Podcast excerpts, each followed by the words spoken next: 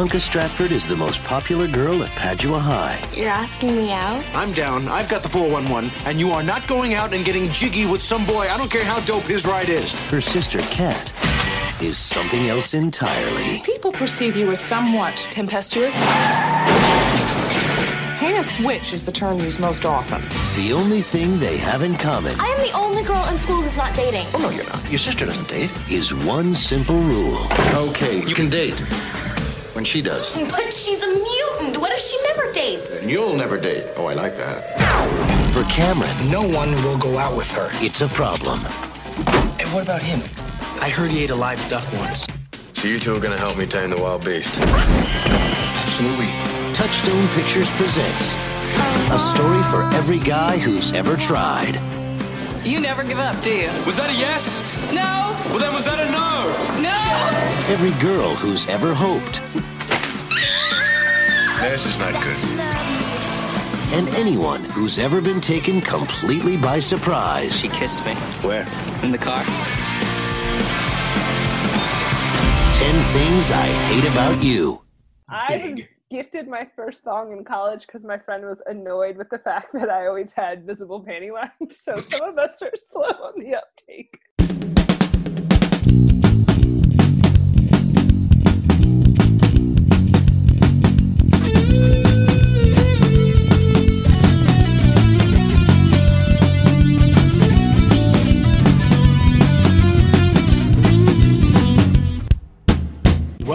To Recap and Gown, a podcast where four old millennials talk about the high school and college movies from back in the day when we were high school and college students to find out what made the grade and what should have been held back.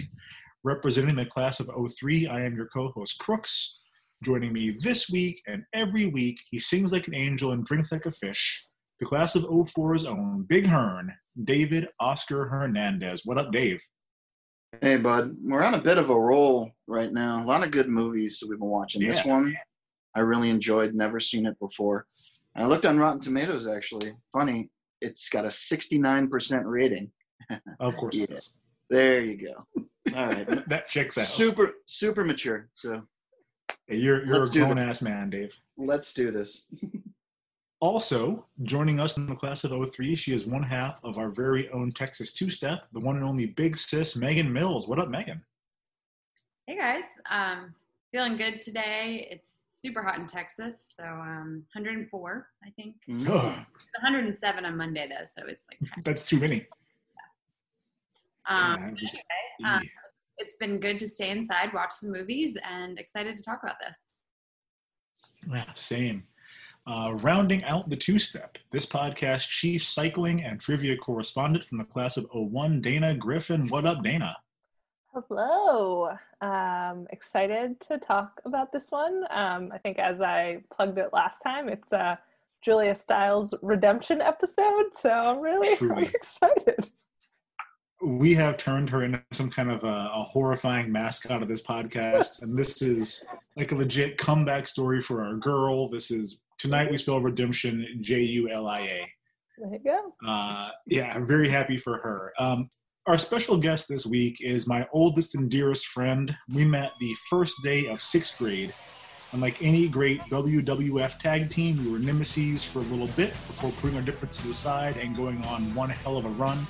Uh, he lived with Dave and I in Chicago. He's been my on and off creative partner for all kinds of graphic novels and at least one teleplay that I still think would be huge if we ever finished right in that first season.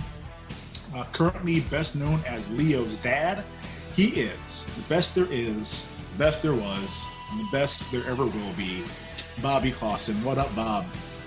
Hello. How are uh I'm I'm good. How are you guys? Oh my God, you fumbled. hell.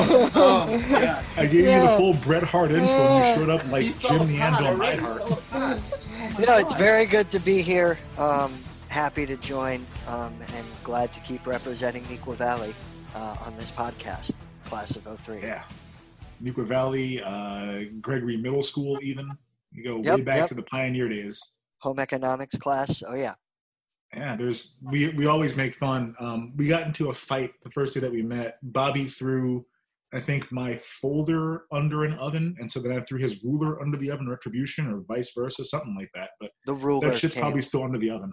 Yeah, the ruler came first. Yeah, 1996, still under that oven, probably burst into flame and covered in grease at this point. But without kind of dragging this out as long as we could, because it's gone for hours, uh, Dana, what movie are we talking about this week? We are talking about the 1999 classic 10 Things I Hate About You. Um, Very excited about this. Um, we can watch this movie on Disney Plus. Part of the reason why I bought, yeah, part of the reason why I bought Disney Plus was, hey, I can watch the movie that I need to watch for the podcast, and Hamilton's on there. You know, Yeah. Oh yeah. yeah. Part B yeah. is the Hamilton of it all, but reason number one: 10 Things I Hate About You. We will do a Hamilton standalone side podcast at some point because Bobby's also a fanatic on that as well. So Oh yeah. Now that I can afford to see it.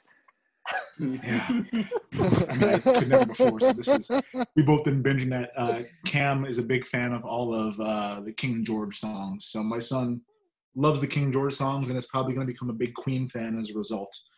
Or a, Uh, or a dictator. Yeah, and well, who, I mean, if he's lucky, you know, if he's overachiever, I'll, I'll support him in that. I'll be Papa Doc, his Baby Doc. Apologize to all of our Haitian listeners. Um, Dana, if you want to give us a quick synopsis here, what is this movie about?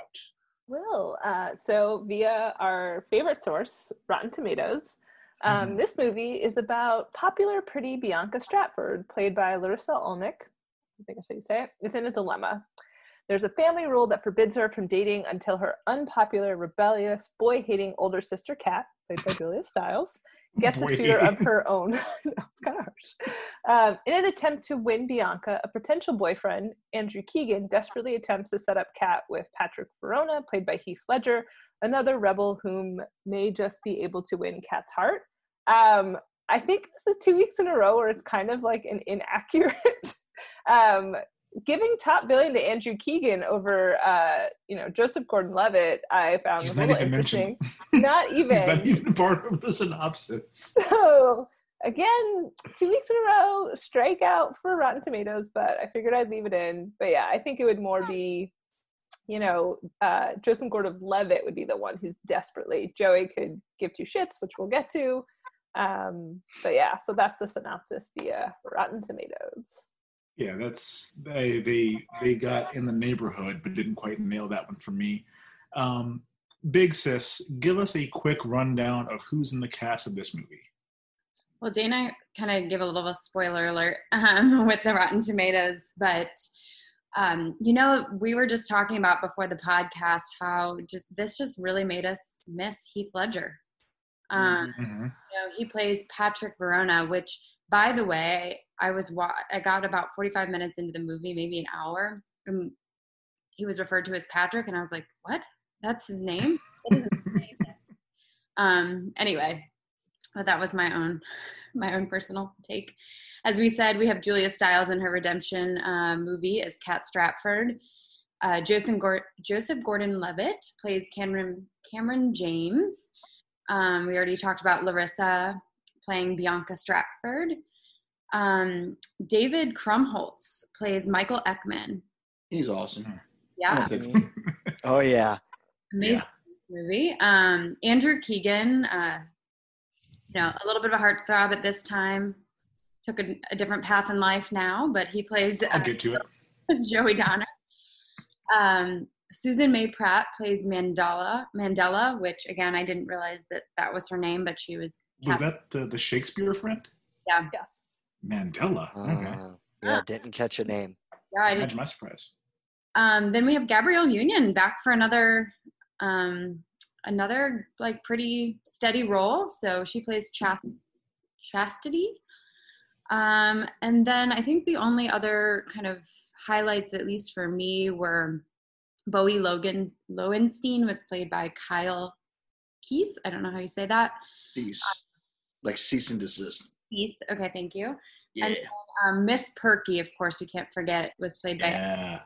That she was like probably my all-time favorite character in this movie. Allison Janney. Oh really yeah. Love, it. love Allison Janney. Yeah, I forgot doing she was in this movie. most. Yeah, I forgot she was in this movie and was my notes were Allison Janney, all caps, exclamation points. I was like, yes. Allison Janney. Well, and then I love her and everything. we could give the dad a call out.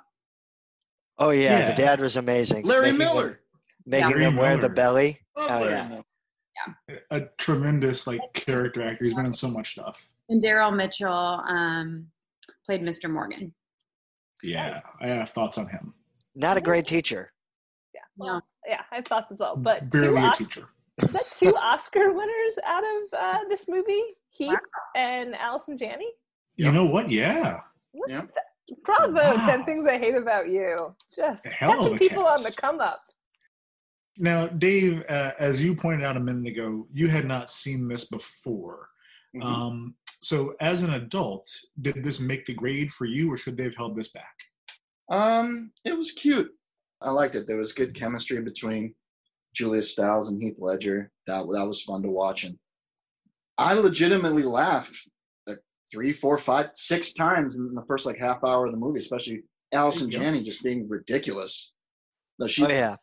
There are no adults at that school at all. They all act like children, and she is the most childish of them all. The way that she Yeah. speaks, I thought that was so funny. There were so many good performances, and it was, dare I say, a delight. There you go.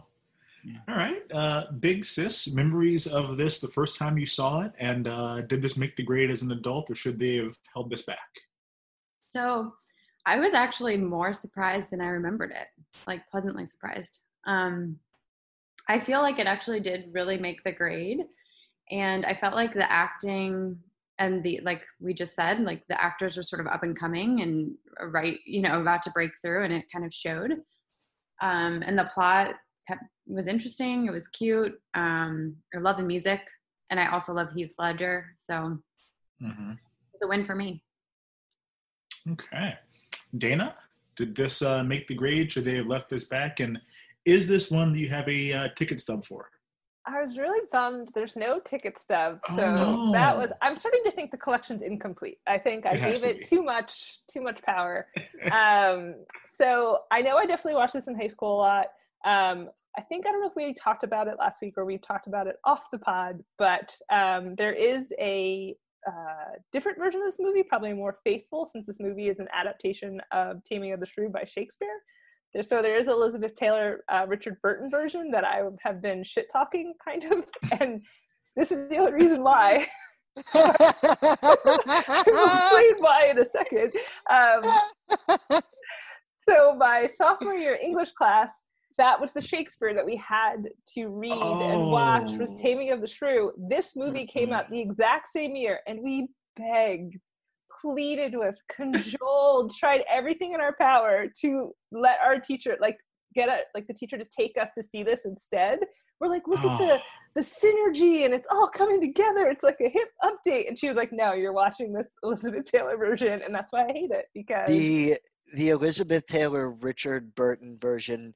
I've never seen alcoholism captured so well in a film.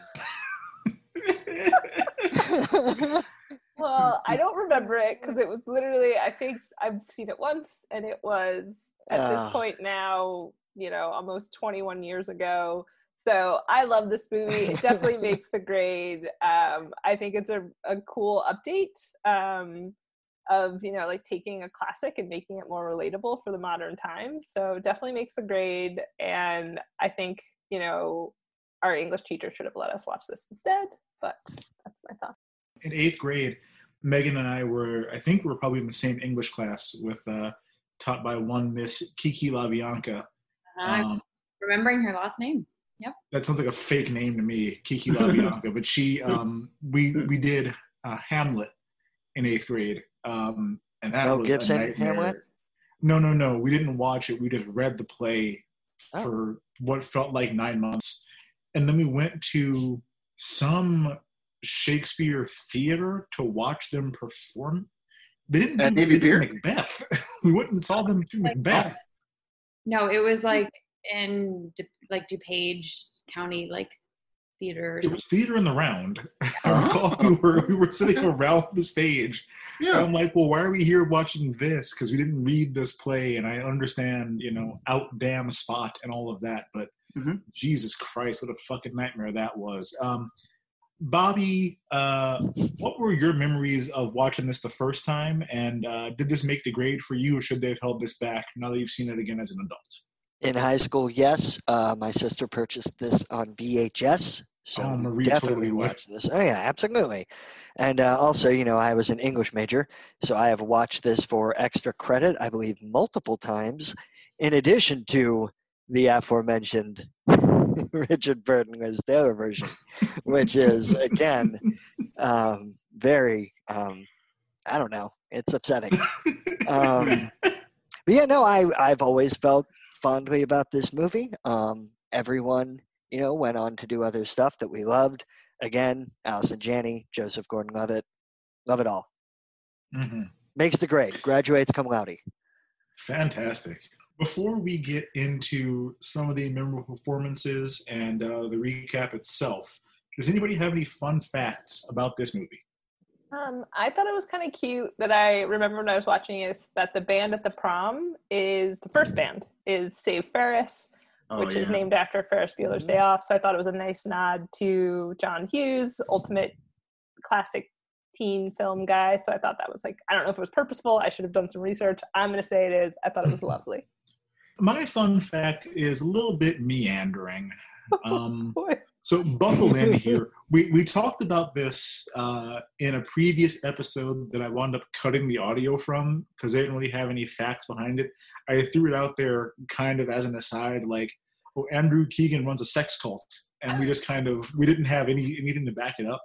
Um, so Yeah. Andrew Keegan, uh, who plays Joey Donner, he for sure runs a cult, and he runs a cult of super sexy people, and he is the cult leader. I'm willing to say it's probably a sex cult. Um, In real life? yeah, yeah. I don't. I don't- Allegedly. Do, do we um, need to get a lawyer? You, Like, Yeah, you, you should, you allegedly. should say allegedly. You should say Allegedly. allegedly. Okay, okay, allegedly. If this was a civil trial, I think I'd win that trial, is what I'd say. I think the preponderance of evidence states this is a, a sex cult indeed. I'll, I'll tell you guys through real quick here. So the cult is called Full Circle. It's in Venice, uh, California. Um, it was founded in the late 60s. Uh, Keegan's official title is Guru, so he's guru of this cult. The Mhm. cult promotes hand holding, group meditation, spooning, crystals, Mhm. candles, and something they call soul medicine. I do like crystals, I- man. I love me some crystals crystals. are fine. I'm assuming soul medicine does not include like ribs and collard greens and grits. Mhm. Um, it is centered at Rose Temple in Venice, California. They have a communal pet parrot who can speak in like full sentences, I guess, uh, Oh. named Krishna, because they have just ripped off a lot of Hindu mysticism and just rebranded it as some hippy dippy white folk shit. Uh, it was rated in 2015 for illegally selling kombucha without labeling it as alcoholic. Yeah. Um, so if if that was all that it was, I'd be like, all right, it's like a weird spiritual blah blah blah whatever. Here's where shit gets wild. I read an article from I think it was like Vulture magazine or some shit where somebody like went inside and learned everything. Um, there are eight core members of the cult that are the inner circle of Full Circle. Um, the guy that was interviewed for this magazine calls himself Third Eye. Yeah. Uh, Third Eye said that Keegan has, quote, the ultimate say in all things. So he's for sure, that's a cult leader. Like you, you run a cult. Um, Andrew Keegan himself says that he believes there was a worldwide change that resulted from the 2011 tsunami in Japan. Um, he talks a lot about water and how water connects all things and how there's like a lot of water crystals. He said Mm. at the moment the tsunami happened, he was looking at a street light that exploded and that changed his mind forever and let Oh, him man. know that he was the guru. He he talks he talks in like ridiculous nonsense sentences now. Like he talks in riddles. Yeah. Um Cheshire Cat style. Uh, so the last thing that I found is they are currently looking for an investor to invest in their cult to hold on to Rose Temple because Google and Facebook have recently moved into the area and driven property values like sky high, and so they Mhm. can't afford to maintain their cult, and so they're out there like looking for an angel investor who believes in Andrew Keegan and crystals and allegedly a sex cult so much that he's willing to just like write big old checks to keep them in business. So yeah. that's a hell of a fact. Um, I am I'm on, happy with I am on board. Sign me up for that cult. Sounds good. All good. If you look at the pictures, they are all like legit tens, guys, Oh. girls, both. Everyone there, I'm like, yeah, I can't hang out with Gotcha. you guys. Mm. Well, give me some of that Smoke show. kombucha. Well, um, do you want to talk about some fun facts about the movie? Yeah. Do you want to get into some of the Shakespeare uh, references that they have? Yes, I'm gonna lean on you and Dana both Oh, in terms of. Shakespeare because I haven't, I don't, I have never read this play. I don't know anything about it, and so I need a lot of comparisons to see how faithful this is to the original. Uh, Well- I want to be left off the expert list because I literally have that. Nope, nope. It's been since 1999. So, Bobby, it's all you. Just off the top, some things you notice are uh, Padua, the name of the high school, is the name of the city uh, where figured that. Taming of the Shrew is, is set. Uh, Stratford, their last name is uh, s- a reference to Stratford upon Avon, where Shakespeare was Yeah. born. Nice. Um, Heath's name is Verona, is of course where Romeo and Juliet is set. Um, and Bianca and Katerina are their actual names in Taming of the Shrew. Uh, but there are a couple. Oh, and also the French teaching is directly from Taming of the Shrew too. Uh, Okay. Lieutenant, who uh, Lucentio disguises himself as a French teacher. Um, but unlike um, 10 Things I Hate About You, um, Petruchio is very mean to Katerina, like almost abusive. So I'm glad they didn't go in that direction Oh, um, in this, but um, he starves her, he deprives her of sleep. Um, Jesus! yes, it's upsetting. To show his love, Yeah, King George and also Joey's equal, um, who's Hortensio in Taming of the Shrew, I think, um, is not a jerk at all. He actually really likes Bianca. well, that's not fun. Yeah, he just happens to be rich also. I just feel bad for him now. Yeah, he's just not our hero. Ah, all right. So, some So- fun facts there. Well, thank you, Bob. I was gonna also like. I feel like I wrote down in my notes and I didn't actually put it in what we're gonna talk about. But like, there are certain things that they say that I'm like, did they take that from the actual like Shakespearean um text? Like he calls her like a Rampallian wretch or something. And like Yeah, Tempest, there's some- yeah, Okay. There's some, yep. iambic pentameter like sprinkled throughout that does not really fit.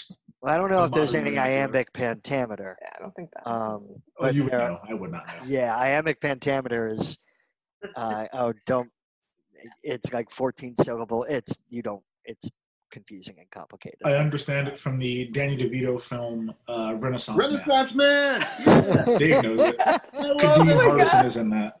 that is yeah, a great Joseph movie. Gordon-Levitt has a That was lot of those lines in this movie. Are they? Are they? Wait, before we are they teens in that movie? Or are they like they're in ROTC? No, they're not in ROTC. They're in the actual army. I, I want to say they're Oh, like that's really Army. but between the ages of like 18 and 21. They're young We and might be able to pull that one off. Yes. We might be able to squeeze that. In. well, there's Shoehorn it. involved, and they talk about ham. like, Yeah. that's pretty Oh great. Jesus, that probably does not hold up from a racial standpoint at all. Um, before we get into the recap, were there any performances that really stuck out to people as worthy of attention here? Other than Allison Janney. Yeah, I was gonna say Miss. Uh, we should discuss Allison Janney. Yeah, I mean a perfect Janney. name with Perky. Uh, she's appropriately creepy and horny to Mm-hmm. Heath Ledger. um, I mean the whole thing is just really great. Yeah. Yeah, I said last week that uh, Nick Cannon was on the sca- on the screen. or I should say, noted anti-Semite Nick Cannon. Now that we've Uh-huh. recorded the episode, of course, it's our fucking timing that he would come out and say some wild shit like a couple days later. Um, so I said that he deserved the Oscar for being on screen for like six minutes in Roll Bounce. Um, my my reference point for that was uh, Dame Judi Dench getting the Oscar for eight minutes of acting in Shakespeare in Love. Um, Allison Janney was on the screen for like two scenes, and she owned this fucking movie for me. She was so good. She was so great. Um, yeah, very little screen time, and the whole time she's on camera, I'm like, you're better than everyone else in this movie, and it shows. Which that's I feel like this is a quite quite well acted movie. So like the fact that she was able to pop like they even though this is like a teen movie, like I don't think they like let the kids like you know skate. Like I thought looking back on it, it was very well done. So the fact that Jan, Allison Janney popped, she Yeah. knew she got to get in, hit her moments, hit her marks, and get out. no, no, it, it, it made a lot of sense. This was just before it was. I think this was filmed in 98, 99. This was just before The West Wing when she really West Wing, CJ. exploded. So she was Yeah. so funny, and the word "tumescent" is just funny. That was yeah, really she had. She was a lot great. of dialogue there. Talk about her lines later because she she ad libbed some of her lines. Oh. She's the best. The other Well- adult who had a real role, uh, Larry Miller, like he was really, really fun to watch in this. He's absurd. He, I feel like he's the male version of Megan's mom from high school. Uh, Meg, confirm. 100 Yeah, yeah. he was just like a nervous wreck, terrified if his daughter was getting pregnant or having any kind of fun at all. Um, I loved to watch him on the screen here. I think one more um, is Bogey. Bogey uh, Lowenstein. Punchable. Lowenstein. Lowenstein. Well, just the maniacal smile and Yeah. um, hitting golf balls into a crowd of people. I think that's Nigel with the brie. But then you see Nigel with the brie when the door breaks down. The little things like that. a very small role that he really did kind of chew up quite a bit. And I think, Yeah. given the amount of hate and shit we have shoveled on the Julia Stiles over the course of several episodes, we'd be remiss if we did not call out how fantastic she is in this movie. She's very, very good. And it makes me angry that she's so bad in Save the Last Dance. Because I'm like, hmm. okay, so you you know you know how to do this. You can do this. Or you you can be good at this. And then what you gave us was Save the Last Dance. Um, So I did listen to the Save the Last Dance episode. What Oh, did you? other episode were you mean to her? in? we talked we talked about her a lot in the Roll Bounce episode because we compared Roll Bounce to Save the Last Dance.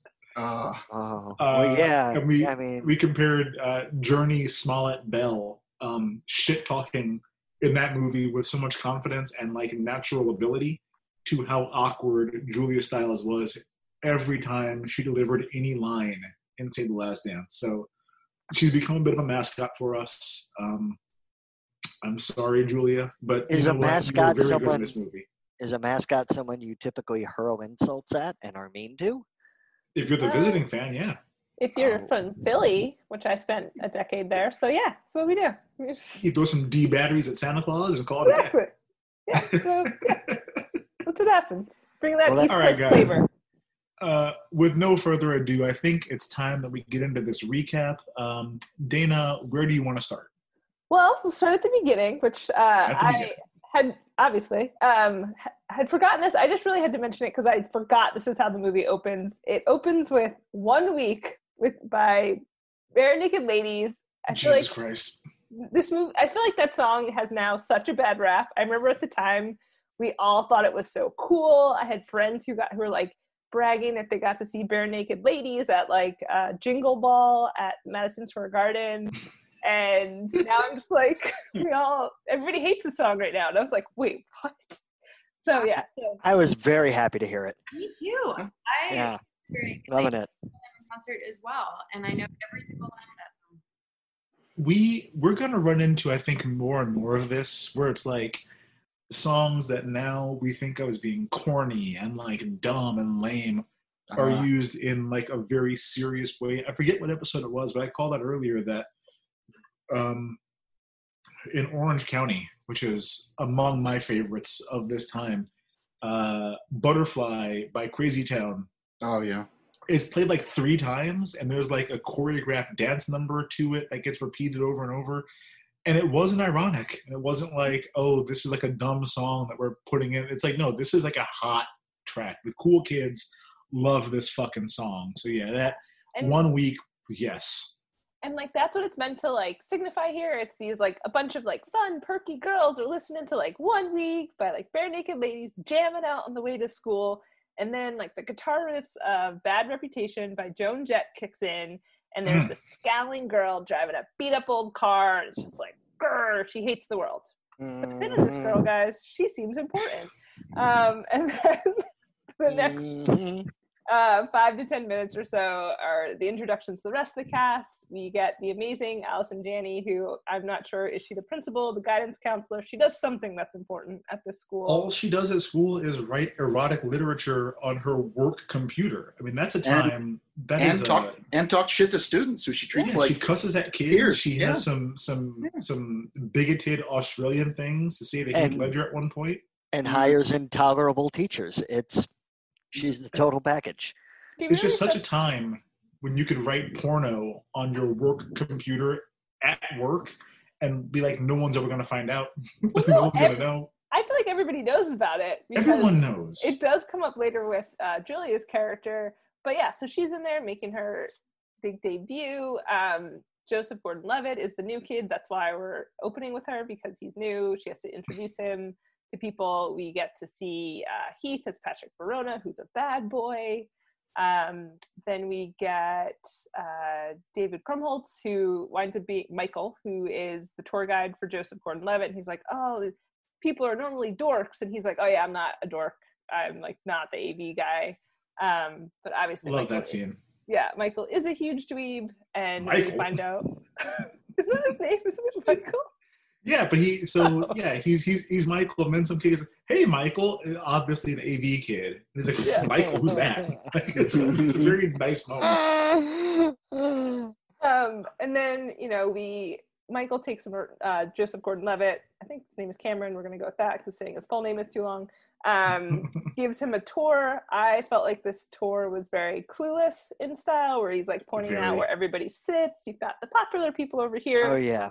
Um, this one is just way different because you have people who there are white rastas, there are cowboys, there are uh, Yeah. Michael's old nerd posse who he's no longer the king of. Um, we Yeah. um when we when we first started talking about this podcast one of the segments that i i thought would come up every episode um, has never come up before i have a theme song for this i talked about it in the very beginning of us talking about this and so you guys it is the first opportunity for this podcast to enter the click house these clicks my god so when I first saw this, I got so happy because like, we can do Click House now. Um, the the beautiful people is the first click, and we are told you don't talk to them unless they talk to you first. They are the only click that makes any kind of sense in like a real teen movie kind of setting. Um, there's the Coffee Kids. Uh, I don't Also, the drink only one who is relevant throughout the entire movie. Yes. well, no, no. The future MBAs come back. Oh, okay. Um, Oh, yeah, they, yeah, they yeah, show up. But I, I don't drink coffee. I'm, I'm a natural early riser, and it's kind of my own personal hell. Um, did anybody else get thrown off by the fact there's like a full on like coffee bar in the courtyard, I guess, of this school? Definitely not thrown off. It takes place in Seattle. Makes sense. Mm, true. Facts. Okay. Yeah. That does make sense. Um, so yeah, there's the coffee kids. Uh, as we said, there are the white Rastas who are they're going to show up in another segment later on. Uh, but the, the idea that there's white Rastas and like not a single black Rasta with them, or even like a black nerd that they keep around for like appearances' sake, is a lot. Uh, we said they're in Seattle. What the fuck are there? A cowboy clique at the school, like lassoing trash cans or whatever. Cowboy hat wearing cowboy clique. But I mean, you know, rural Montana, Wyoming, Washington could be cowboys. Not far, not far from there, East- but pretty no, far no. from there. Eastern Washington and Seattle are very different places. like That's right. That's why that that click didn't make any sense to me, and that's they why did we not probably make sense. we didn't really hear from them again. And uh, what did we all think of the future MBAs here as they were presented? Loved it. is that a real thing? Yeah, Do don't recall that? that? Don't recall that click at my school. Yeah, that's it's it's a bunch of preppy rich kids who uh, they just decide to hit golf balls onto the playing field just randomly, and hopefully the guy catches them in a basket, That was or somebody gets hit and dies. that was probably. very unsafe. Unbelievable. And, And they aren't just future MBAs. Like they're they're full on like Lord Nathaniel Bottomtooth, like fancy people. Yes. This is a whole bunch. They're like future asshole, like stock traders, is what they are. Yes, yes, they're future finance guys. The future MBAs being a clique. We didn't have a clique of football players. There was no cheerleaders clique. There was no stoner clique. It, they picked weird fucking cliques this week, and so for our inaugural click house, um, we're easing in with some real weird shit here. I think. Yeah, because it never really comes back into play. But again, I think it was just kind of like, let's take this from Clueless, because that's also an adaptation of an old story. So it happened. Um, but during this little phase, um, Cam sees Bianca, and I think there might be like a little slow mo. Is it like I For Can't Get. Enough of You Baby plays? Like, That's later on. Okay, I forget what they play the first time we see her, but yeah, there's a slow mo for this time too. But that's Um, also where we hear our first little bit of Shakespeare, I believe, where he says like. "I want, I pine," something like that. It didn't make sense. um, but yeah, just looks alone, immediately in love. But then uh, Michael just tries to tell him like she's out of your league, and you can give it a try, but she can't date unless her sister dates. So good luck. Um, is that little scene? Then in the next scene, we are brought back to the scowling girl in the car is in her English class. Um, I like the English teacher. I really like the vibe of all of the adults at this school because they are seriously like have zero fucks to give, and I am here for it. As someone this, used to work in a uh, yeah, this makes me want to not move my family to Seattle. This man should not be teaching. What kind of student does he like? He sends everyone to the office. And by the way, so this movie came out in when? 99 or 2000? 99. 99. Okay, so we went to high school the following year. I think our freshman year was 2000. We read Emily and Charlotte Brontë. We read uh, Sylvia Plath. We read all the teachers she was complaining about not reading. That's true. She has no Yeah. one to blame but her teacher. Um, and who, who, who is he not going to send to the office? The man should not be teaching. He should find a different profession. Well, and m- my thing with him, um, so in this scene, Kat goes off about how we're learning Hemingway, but like not enough, uh, you know, feminist authors, which is a legitimate complaint. Um, if you're reading Hemingway, I mean, like Bobby said, Sylvia Plath is sitting right there, but he came over the top on her and essentially was like white liberals are the fucking worst. Like he, he's basically like you think you're woke like you're not. Like you also fucking suck. You're as bad as everyone else. Um, he also says that one day joey is going to get himself bitch slapped. Yeah. I'm like you're not even teaching anything. You're just here to roast these children. Yeah. It was amazing. So yeah, we get we get more sense of the adults in this place are just over it. just here for a paycheck yes, clocking in and clocking out. Uh, as Bobby pointed out, sort of like Kat gets kicked out of class, but we get a sense of like she's a very like intelligent, moody girl who hates douchey Joey. Um, so just more character introduction. And then Allison Janney does not give a crap that she has a bad attitude, and Kat helps her come up with words for her ridiculous romance novel. Um, so yeah, just really getting a sense of our, our characters here. Um, and then I guess I guess it's like after school where we now get to see Joey and who's a douchebag. Um, his buddy spots Bianca and there's like a gross wager kind of thing, but Joey's like, I don't need the money, I have money. I'm gonna mess with Bianca just for fun. So again, just up. laying it on thick. These people hit their stereotypes and they hit them hard. Um, but then you know Joseph Gordon-Levitt just sees her, and again, there's just this sense I've never spoken a word to this girl, but she is amazing, and he's in love. And weirdo guy Michael says something about a spank bank. I thought it was disgusting, so I'm Um, skipping it. is this the first ever use of spank bank on film No. i think about that from are you sure Yeah. I think about that from um, that movie uh, Hall Pass, which was not a great Ah. movie, but it's in that. This No, is I'm- 99. This is early. I'm quite confident it was documented before that. Dave will have to, you know, be the expert there. But It feels like Weird Science would have that in it or something. Weird Science, Re- Revenge of the Nerds, Porky's. I'm sure one of them said something Not something- Revenge of the Nerds, but something I, I Kevin could see Smith. Porky's. Something Kevin Smith related. Or Revenge of the Nerds 2, Nerds in Paradise, one of my Oh, favorite. it could be. Oh, I don't know. Yeah. Joey is just talking about he's in love, and then you know we have to like hammer home Michael's feeling like he really just feels like she's really pretty. She's I think he calls her legitimately vapid right here. And Yeah, one of my favorite lines from this movie, Chastity and Bianca are talking, and Chastity has this to say. I know you can be overwhelmed and I know you can be underwhelmed, but can you ever just be whelmed? To which Bianca goes, I think you can in Europe. So It's very much in the trailer. I recall that from the trailer. I, for some reason, I thought that was Alicia Silverstone saying that line. To see it mm. from Gabrielle, you know, I'm like, oh, I'll be damned. Yeah, it's a great like I sometimes think about that. Like if I hear the word overwhelmed or underwhelmed today, I will still to this day go like, can you ever just be whelmed? It sticks. It's I thought it was hilarious. If anything, it is one of the first potent quotables in this movie. And we'll take some time to dive into some other ones right here. What did you say?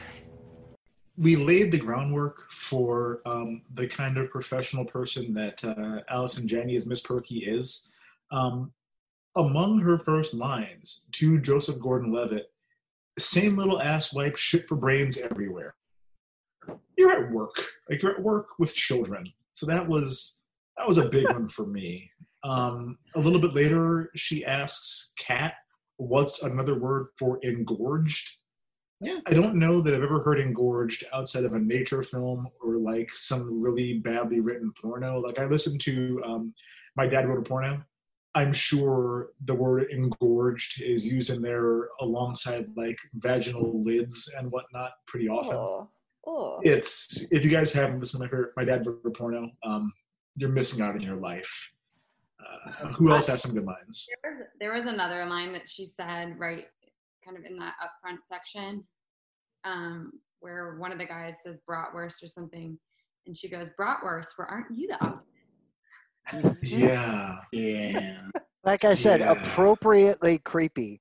Um, I also like we're about to get to a scene in the parking lot where, um, I mean, the dirt bike goes down the hill and he cries out. Of course, he cries out, "My balls!" A little on. I mean, why wouldn't he? Um, Oh. And my Oh. favorite, I mean, I've got a few more. I Want You, I Need You, Oh Baby, Oh Baby is a classic. Yeah, I mean, we haven't gotten to some of these yet. Not a Katie It's Lang fine. fan. put them in. I mean, not a Katie Yeah. Lang fan was cruel and great. Um, Oh, but I think that my favorite is Joey yelling "Virgin Alert." That was just yeah. I mean, He then goes on to call Oh, them sweet young things, but Virgin Alert really just tickled me in the the way you don't want to be tickled. there's um, there's another one um that to me it was a very much like a throwaway line, and it might have been improv. I don't know. It's a Mike line from the party, and he's trying to charm some poor young girl. Yeah. And he says, "You know, I'm thinking of getting a Ter- Tercel. Yeah, that's a Toyota." It's an import. Okay. It's an import. It's impressive. That's something, right? Toyota Tercel is a very sad car, and I It's think about it because car. there's a there's a it's a it's the bottom of the line Toyota, but there's also um, there's a sketch that I'm not even sure what the context of it was from SNL that Horatio Sanz was in. I hated Horatio Sanz on SNL. He could not Oh. get through one sketch. And I remember there was a character he was playing who was like a pathetic loser, probably on Weekend Update. And he's like, Yeah, you hear that? Sound of my keys. Toyota. Tercel. Ugh. I'm like, okay, like that's the saddest car you can brag about, man. A, hey, a Celica at least. Dr. Stratford has some pretty great ones. I honestly, you could write down everything their dad says. Yeah. It's So hilarious. Um, And hell is just the sauna. yes, Yeah. I love it. Yeah. Um, when there's a line later and he's like, What's normal? Those damn Dawson's River kids sleeping in each other's beds and whatnot. Oh, it's so good. I also really enjoyed when, um, I mean, not a quote unless you see what they're doing, but they're snooping through Kat's room, and Bianca says, A girl's room is very personal. And they Yeah, it's, snooped. I, I got a kick out of that. It's yeah. That's a hell. This movie is very quotable. I feel like. Yeah, it's chock full, full of them. There's a couple that I'll save for when they happen because I definitely Yeah. also put them in my Sprinkle them Yeah, yeah, there are a lot of good ones coming. I will. yeah, There's one last one that I have to give credit to Miss Perky on. When Bianca gets sent to the office and she goes, People perceive you as somewhat of a heinous bitch. Like, Oh, Would you ever Jenny, he- you guys? Yeah, would you ever hear that in high school? that would be, Oh. I feel like somebody, uh, Oh. Of the women who worked in the class of 03 house, like, no. That was Jake Linnell's mom, and I forget who else, but like, they were very kind ladies. They would never talk shit to us like that.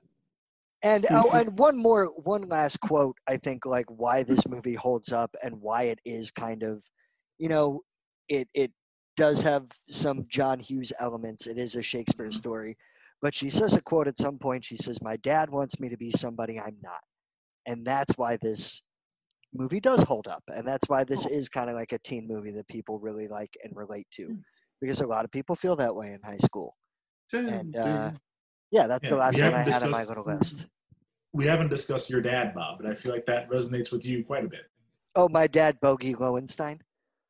No, your, your, your dad was Bogey Lowenstein, but he wanted you to be uh, Joey, I feel like. He wanted a man's man as a kid, and he got Bobby instead. Oh, You mean my dad, Bogey Lowenstein? Bob Sr. with the full woodworking shop in the basement. Yeah. So I mean, but I mean, that's why this hits home. That's why this movie holds up. Uh, that's one of the reasons why it's like, uh, you know, it's. I don't know if it's considered a classic, but I think so. For I mean, for our age, So over 20 years old, you know what? In a car, that's a classic. In a movie, we're getting close. It's, it's classic rock now. Absolutely. I think it's a good one. Um, Yeah. I think it really holds up. Um, but in this parking lot scene, I think at some point uh, they also run across Kat. I think uh, Michael almost crashes into her with his motorcycle, and I think he t- she says, uh, "Remove head from sphincter, then drive." Yeah, Um, Another good line. yeah, and that's when he calls her, I think, the shrew, the Rampallian wretch, um, and lets Michael know, or K- Michael lets Cam know that that lovely vision is uh, your crush's older sister, the one who has to get a date so you can date her. So we have now met the whole cast for the most part, all We're the key here. players, everybody showed up. Um, and you know, since everybody was heading home, we're at the Stratford house. Um, Kat gets into Sarah Lawrence. Dad's Ugh. not into it because it's so far Of course, Sarah away. Lawrence. And $56,000 a year in tuition. I'd be pissed. It might have been cheaper in '99. No, he was pushing for Maybe. UW, like 10 grand a year, 9 Right. grand a You year. dub in-state. down the She's like, street. I got into Sarah Lawrence. I'm like, that's two hundred and fifteen thousand dollars over four years. Awesome. Super That psyched is so you. on the nose. Daughter, love you. Ah, It, it might as well have been Vassar. you might as well. Actually, the, Yeah. like, that might even be more than Sarah Lawrence. Who knows? But again, we're just seeing this picture of like really reinforcing her feminist viewpoint of the world. Absolutely. Um, but this is where we get to meet the dad and try to understand his no dating rule because he's an OBGYN and it seems like he only delivers babies to teenage girls all day Exclusively. um, is what seems to happen in the conversations that are going on. And he wishes that Bianca could be more like Kat, who has no interest in dating, and just, you know, again, getting the full picture of everybody. Um, we're in the library next after that. Cam is Bianca's French tutor because that's the thing that needs to happen. And he thinks it's a way of like getting to know her since dating's off the table, but Kat or Bianca just can't seem to be bothered to even remember his name or care that this guy's trying to help her. But she does see an opportunity that if she can hook this sucker, he might be able to help get Kat a date. And if she, if Kat can get on a date, get go on a date, she can go on a date with the gross Joey. But is leading Cam to believe it's him. So, you know, we're getting some plot mechanics here, everybody. Um, so she kind of agrees, leading Cam on. Cam gets pretty excited, runs to Michael. and he's like, I need help finding Kat someone to date. They round up a bunch of weirdos. Um, some guy who's into sheep. I don't know. Why? Okay, all right. Padua is not a small school. You have to assume that there's one or two normal dudes at this school who you could potentially find to date cat. There's there's the guy that you said who's into sheep. There's one guy who says that he's basically like stoned all the time. Um, and like that's a weird choice. At the end, there's one dude who just like looks straight into the camera and screams. Yeah. You couldn't find one normal dude who might have wanted to perhaps go on a date with Kat. That's that's a rough, a motley crew that they've assembled for her here. That's how horrible she is, is what they're trying to let us know. So yeah, this rant motley crew of people, none of them are up for it. So then they have to like figure out someone else. They eye the mysterious, mythical Patrick Verona in science class. He has some sort of switchblade multi-tool thing to show that he's a badass. He stabs a frog. He lights a cigarette.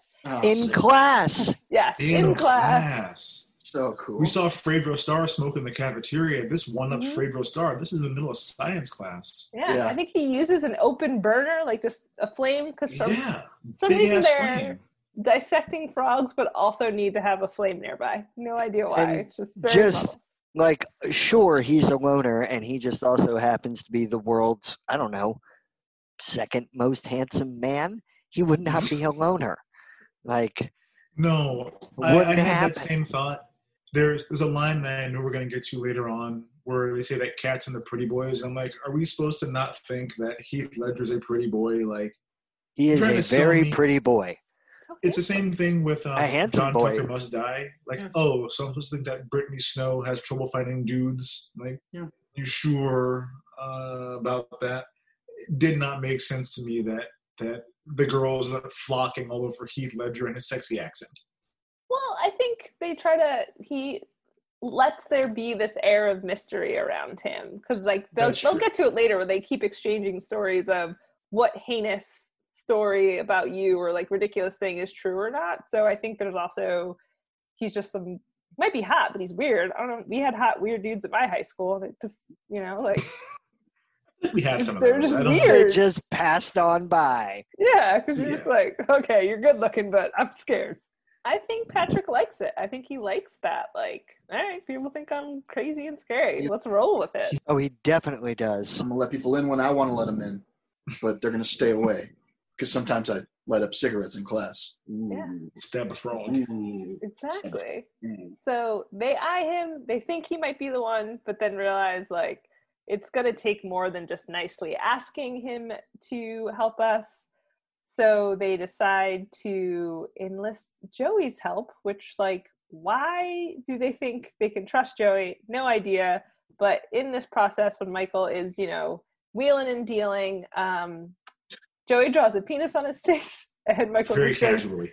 Oh. straight up draws a penis on his face in school So good. He's, In the he's middle like, of oh wait, wait, lunch, wait. the middle of the day. after after he draws boobs on the lunch tray This a guy I have a penis has- face, don't I? I? I have a penis in my face. Got it. Yes. Cool. Right. But also check out the casual view from their cafeteria. These kids are Yeah. spoiled rotten. beautiful, beautiful campus. My high school overlooked the Garden State Parkway, so you know you live, you win some, Oh. you lose some. I'm familiar. I'm familiar. We had a gazebo Very and a nice. pond. Oh my gosh, You mean Lake Burkett? Lake Burkett. Where did Kathy Burkett? How's she doing? Probably great, right? Ah, that's a great. That's a great question. I have no. I have no idea. I heard she was murdered by Willie the Wildcat. Oh That Did, that didn't happen. I heard. Law, I know that Law guy. and Order, Naperville. Dun dun. I it. It's all it's all meth and pills. Yes, Right. that's that's all there is. all right, I'm pulling this back, pulling, grabbing these reins. so uh, Michael's able to convince uh, Joey to go for it, and Joey's going to pay Patrick to do it. So for some reason, everybody hangs out um, after school at Padua on the soccer fields at practice. This is a thing that happens. Everybody at my high school would have been told either go to practice or go home. This wouldn't have happened. Yeah. But it works out. There's a negotiation. Joey wants to pay Patrick 20. They up it to 50. Um, in my notes, when Patrick tries to put the moves on Kat, I went, Heath Ledger's very hot. Because I was like, oh, I mean, he was, go on he a was, date with he you. was something. I mean, Of first course, of all, anybody would. we've already talked about Bogey just maniacally hitting balls into a crowd of people. But also, does anyone look less like do any does anyone look like they belong less than Heath Ledger and his friend here? His friend is wearing a giant chain. He's His friend's smoking. 30. Like, He yeah, 30 they're both old. conservatively in their early thirties. Yeah. And this, yeah, you can't smoke on the athletic field of your high school. They're also just like chilling on the bench. As someone who played sports and coached sports in high school, I would scream at kids when they came over. I Not would, even in the here. bleachers. Just get out. No, like, get away from And my what- field. Ooh, I'd get hot. What got me the in. most in this scene, there is soccer practice and the marching band sharing the same field as the track team is running laps around the field and someone hitting golf balls into the crowd. Space the fuck out. Like we had we had a football practice field that was not in the stadium. Soccer practice fields were somewhere I could not even see them from where our football field was. Marching band, Bob, you marched. Where did you guys practice at? I never saw any of you guys By the skate park.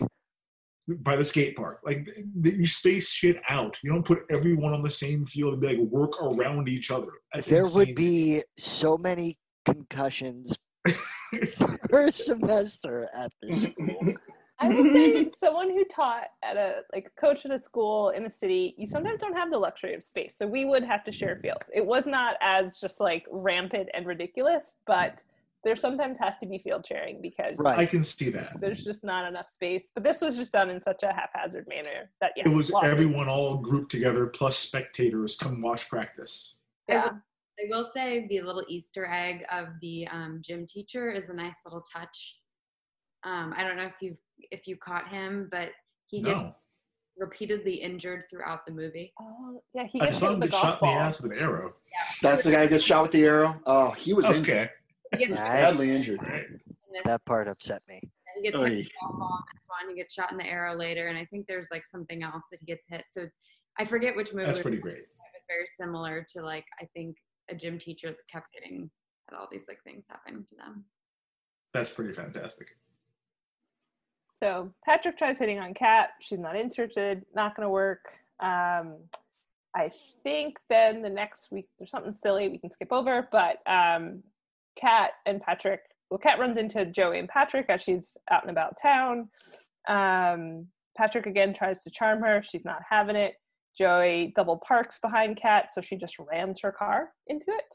I'm Yeah. here for it. I love it. Mm-hmm. Um, Dad's not really having it, so he gets kind of mad. It's a second PMS joke that we didn't talk about the first one, Yeah. so not a fan of those. It's just not funny Well, to me. I also I want to point out in this scene because it comes up later on. I wouldn't have noted it if it didn't come back up later. Um, we said in I don't know probably the Hackers episode. I worked at Guitar Center for a couple of years. The guitar that Kat is like pining over Yeah. when we first see her looking at a guitar, that's a Squier Stratocaster. Squier it's like a, Strat- not- Squier Three hundred bucks. Not much. if a that. Squier is to Fender what like Honda is to Acura. Like it's their it's their lower level brand. That guitar could I, I think 250 because it's not even like a fun color or anything. Right. Th- Their dad's an OBGYN. They go to a very nice high school. She for sure could have afforded a $250 guitar. It drove me nuts. But she's like, oh, this Squier Strat sounds like a shoe, impossible to play. I want this guitar. Drove me fucking crazy. I'm off of my uh my soapbox now. I'm sorry about that. You climbed down. Thank you. Um, this is actually the third PMS reference because Joey early can you get Kat to take a Midol before class? Ah, That's right. yeah. So right. just a lot of you know very sexist humor that might be you know maybe we'll talk about it later, but yeah, that's the one thing that's hard to watch in this movie. That was just like that. That was like a single dad in the '90s thing. Like, well, if you're angry or something happens, PMS. I don't know what's going on. I'm just a dad. I don't know. Hey. Hey, I don't know. They just don't know, you know. Hey. No, it's it's their dad's job to know. He's an Ed- OBGYN. Their dad would you, totally know. you would think so, but he's but but he made the joke anyway. No, Which is fair. I think it's just Larry Miller ad libbing in the the uh the moment is probably what happens. Um but ultimately, uh, you know, again, we're just seeing that Kat is a feisty young girl.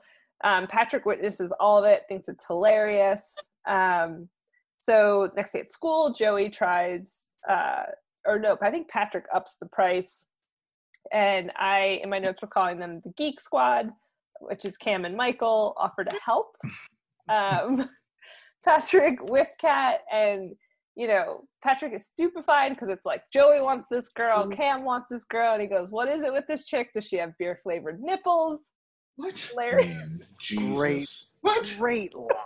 I Oh, love yeah. beer. I don't want to Yeah. lick that flavor. No, it's an awful Mm. line. I thought he, Yikes. I thought he said grape flavored nipples. I wish. It would make Oh. more sense. It's beer flavored nipples. Nope. Would have made Totally as beer. much sense. Yeah. Um, so yeah, they're like, Cam's not for it, but they offer to help. Um, Michael has a way of helping uh, Patrick get Kat to go on a date by saying Bogey Lowenstein's having a party. Also, a way to re- get revenge on Bogey Lowenstein for outing him that he buys his shirts at Marshalls or something. I don't know. It happened earlier. Not a big deal. Um, His and it's Izod, yes. Yeah. Um, but uh, so there's going to be a big party that everybody's going to try to go to. This is a small thing. I just always thought this is funny, so I'm throwing it in here. There's a hallway scene between um, Bianca and Joey. He's holding up photos. They look exactly the same. It's just the color of the shirt is different. He's go with Yeah. one, and it's like the one on the side. She, what do you think of it? She's like, you look pensive, and he goes, damn, I was going for thoughtful. So good. Yeah. So clever. ah, you know, me at the time being like a nerd and being proud of the fact that I was gonna like rock the SAT verbal, loved it. Um, Very good. but then after that, we have to do the recon and we have to, you know, help learn more about Kat. So Cam and Bianca are hanging out. This is where we get the is she a k.d. lang fan to figure out if she's a lesbian or not. Um, need to get her other interests, and they walk around her room like it's impossible to know what she's into when she has a whole wall plastered with posters. But they're like, what is Band she like? Oh, no. It's a real mystery. Look Yeah. at the wall. You'd be able to figure it out.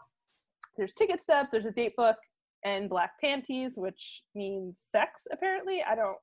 I don't Apparently. Um, so my thought when I first saw this, I am no expert in ladies' underpants. I don't, I don't, I don't proclaim to know all the ins and outs. I don't buy Uh, that. Well, her underwear are gigantic. Like this is this is clearly before the time when like a thong was um, standard underwear for a woman to wear. Because they they picked them up and they're supposed to be sexy and they're probably satin. And I'm like, oh, you've got Wait, like bloomers. No, Wait, they are you- like Briefs. Yes, they are just cotton briefs. But she's They're like, big, oh, when she has lingerie. I was like, no, that's big not. Underpants. Ooh. Also, this is not before thongs were sexy. I'm pretty sure I was. Okay, I didn't know. I, I thought they were standard fare by 99, but I don't fucking know. I mean, the whale tail was short. Your your use of the term standard fare, I find fascinating. I, I don't I don't know. I mean, I'm uh, garden variety. I'm not saying Um, I'm just saying that there were like sexier things that were very accessible other than that giant pair of well, correct me. I mean, you guys just watched Save the Last Dance with Julia Stiles, and yes, you talked a little bit about her butt. Like, do you Yeah. think those are appropriate for what she's working with? Oh, I don't think No, it, so. but- She's a lot. She has a dancer's body in this film. If that's yeah, more so. We don't have to go too far on the underwear, but it was a fair point. Those things are ginormous. Um, I was gifted my first thong in college because my friend was annoyed with the fact that I always had visible panty lines. So some of us are slow on the uptake. Um, but apparently, we're learning stuff about Kat. I mean, when as I referenced earlier, those like skin tight dance pants that we used to have to wear, there were there was no room for like that giant panty situation. So I get it. I just I'm back to that point in my life where I don't care anymore. But I we also no one sees me anyway. Since we're trapped in our homes. Um, but they take all this information. Um, Cam and Michael take it to Patrick, who uh, is out at a bar, just drinking beer, hanging out. Right? How did could we talk about that? How does that Which is the thing, yeah, because he is a he is a child, probably, No. unless he's much older and is allowed to Patrick go. back. Verona is a man, and they can No. just sense that. That's fine because the drinking age in 1999 in Seattle was 18, I guess. I don't. don't care if it was. He is a child. Could be. Could be. it just again shows how cool and tough and how much of a bad boy Patrick Verona is. So that's where he is. He's hanging out. Um, I think you know we we talked about it a little bit. when We are talking about you know is uh, Heath Ledger a handsome man? The answer is yes. But when the boys say to him, Yeah. so uh, you know she's into pretty guys, and great work here. I don't know if it was the director or Heath's idea. Beautifully played scene. Um, sorry, folks, on the podcast, I'm just going to describe it to you. Watch it. Um, but the look on his face of, "Are you meaning to imply that I'm not pretty?" And there's just a long pause. So he finally asks. I thought that was Chef's kiss. It was. I thought just. I thought it was well It's a done. pregnant pause. They they wait Oh. for like four beats. bef- It's it's really well done. yeah i just loved it um, because obviously heath ledger is one of the most handsome men on the planet i'm pretty sure that's why i saw the movie patriot because i fell in love with him in this movie and was Oh like God, anything he's in i'm going to Well, Speaking of one thing we anti-Semite didn't, Nick Cannon, Mel Gibson, huh? and one We thing didn't we didn't know. note is this is not his um, first Shakespeare movie, Knight's Tale, or I guess wait, Yes. is Knight's Tale? isn't that chaucer Yeah, Chaucer, Canterbury Yeah, it's Tales. Chaucer. Either way, clearly, Also read It's in all, high school. it's all the same. Shakespeare, Chaucer, whatever. yeah, clearly a fan of the uh, the old arts. Yes. Yeah. and that one comes shows out up. I think that one comes out in like 2001 or 2002. Um, but yeah, we're at the bar. They're describing what she's into, which is you know Thai food, feminist prose, and uh, angry girl music of the indie rock persuasion, or Mm-hmm. as Patrick says, noodles, books, and chicks who can't play their instruments. Which, ouch, I mean, hurts. he's not the wrongest. Ugh. Anywho, we're gonna keep this Sara, moving. Tegan and Sara and New Rock, they're great. I, I count them. It's fine. I was about to say, I saw them live on an acoustic tour Yeah, two no, years ago. They were amazing. Tegan Um, and Sara are fantastic. Yeah. So basically, he learns all this. He has to go to Club Skunk, which I think might be a lesbian bar. Unclear, but it really looks like Patrick might be the only Oh. dude there. Definitely Um, seems to be. I'm watching my that notes- scene right now. Well, there was there, was- there was one bartender who recognized him. He's like, "Oh, Patrick, what's up, bro? We're the My only first dudes thought here, in dude." my, in my notes, I'm like, okay, so it looks like Lilith Fair in this Mm. bar. Every woman who sees him is like mean mugging the fuck out of him because he doesn't belong in there. And then I was like, if it's not a lesbian bar, how come every dude in town is not at this bar? The ratio there is insane. Um, the fact that there's a bar where everybody there is a girl and not a single dude from his school is like, I want to go to there, I want did not make sense to me. So doesn't that mean it is a lesbian bar? Has to be. Has to be. I, I think it is. They just don't make that overt. Yeah. But he goes. The band's playing. Him and Kate uh, have some nice flirtiness going on. Um, ultimately, it seems that you know maybe she will go to this Bogey Lowenstein party with him. Unclear, but you know, Not saying yes, and not saying not no. saying no, but it seems like the research, the recon that happened worked in his favor because she is impressed that he's at, um, yeah, that he's at the show. So now it's party time. Um, Bianca and Chastity try to, in the biggest air quotes of all time, sneak out to go to the party by walking down the stairs. You've never snuck out the front door? Walking directly behind her dad, who's four feet away. Yeah.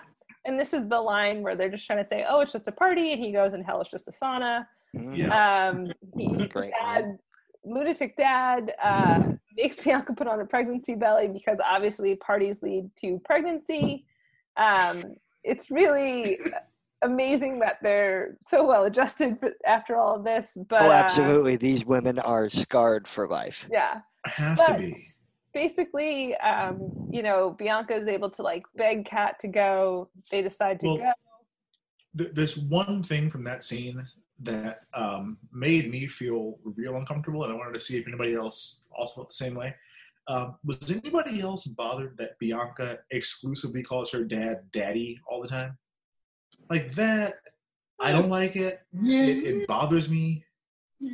It it bothered me when Hilary did it on Fresh Prince. Like I don't I don't like it when you are a teenager and you only call your dad daddy. It just Totally we are we are raising Camden right now that my wife is mom, I am dad. There is no daddy, there is no mommy in our house. Like that shit is fucking weird. I I Is your it's a dog hill I a will die on. doggy? No, our dog is Lola, and she's Nope. old and decrepit, but in better Oh my- shape than Edna. Nope. Dog is dog. Oh yeah, yeah. Cam's gonna be adorable. Yeah. So uh, Kat decides to go to the party. Um, everybody heads out. Patrick's there to pick up Kat, like he said he would, um, which we didn't talk about. Now, now we did. Um, but they go to the party. Everybody's there. Um, Joey and Kat have a not so great run in um, where he basically is just like, she's like, stay away from my sister. And it's like, you try keeping her away from me. And he's right. Bianca's all over him. We're excited to see him. So uh, Kat starts ripping the shots, even though she says um, she tries to never do anything anybody else does. She's getting ripped at this party. Mm-hmm. Um, while they're there, uh, you know, Bianca realizes how terrible and awful Joey is, which is kind of interesting because she's kind of terrible and awful, but so that must make Joey the worst. Um, so yeah, everybody's just getting to know each other a little bit more. Um, there is the infamous uh, dance to Biggie. Is it Juicy? Is that the, It's hypnotized. Hypnotize. Ah, I, I, I always get them confused. I'm I'm a terrible. Um, okay.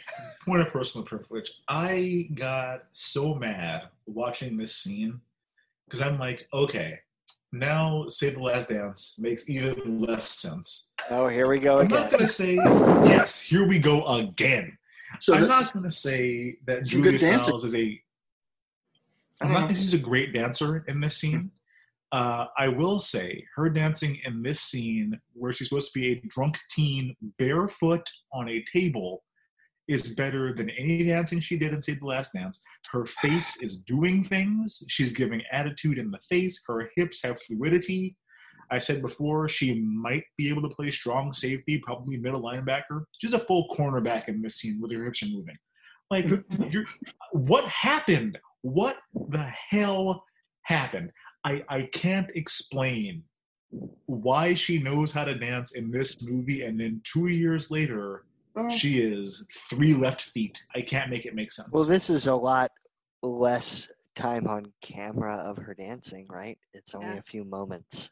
And But probably a lot less so- choreography too, man. A lot less choreography. Th- it's more I- just like man, dance along to a song. She's like, I'm into it. This will be over in 25 seconds. I don't have three or four minutes on screen to memorize all these dance moves. G- A lot less there was, there was no there was no three or four second stretch of say the last dance as good as this like Yeah. it was But also, was the, I mean, the best dance i've ever seen her do I think we all knew the type of people who, when they got drunk, just wanted to dance. I'm making Yeah. Oh, quotes with well, my yeah. fingers. That Does was a thing. Julius? I mean, girls and guys, they were both out there. Um, i've seen you dance drunk and i've seen you dance sober and i'd rather watch you dance drunk but regardless, that was mean. Um, but regardless, does Julia Stiles strike you as the type where after she has a view, she's like, you know what? I just, I gotta dance. She's at work. She didn't actually get drunk to do that. She's acting. Yeah it's probably like whatever water or like apple juice in those I- shot glasses Just didn't seem appropriate for her character, is what I'm saying. she she Yeah. went all in and i appreciated her dancing in this i did not in See the last dance That's it's probably like they're like, oh, look at her move in that movie. We've got the one, and then it was like, oh, Probably. well, we're here. We're here. Oh, was this Um, after? This is this is two years before This is this is two years prior She got the role. in Last Dance because of her dancing in this. God damn Wait, it. she really did? Oh, I was just guessing. Ooh, boy. Okay. Come on. I'd be so mad if I was the director or the casting agent. Like, what? this is what I got. It's like Stanley playing basketball in the office. Yeah, Like, that's this is not what we good. end up with. Well, mean, we're gonna we're gonna keep it pumping because right now this Uh, we're, we've derailed. I'm sorry. this would be a great time to do mic check.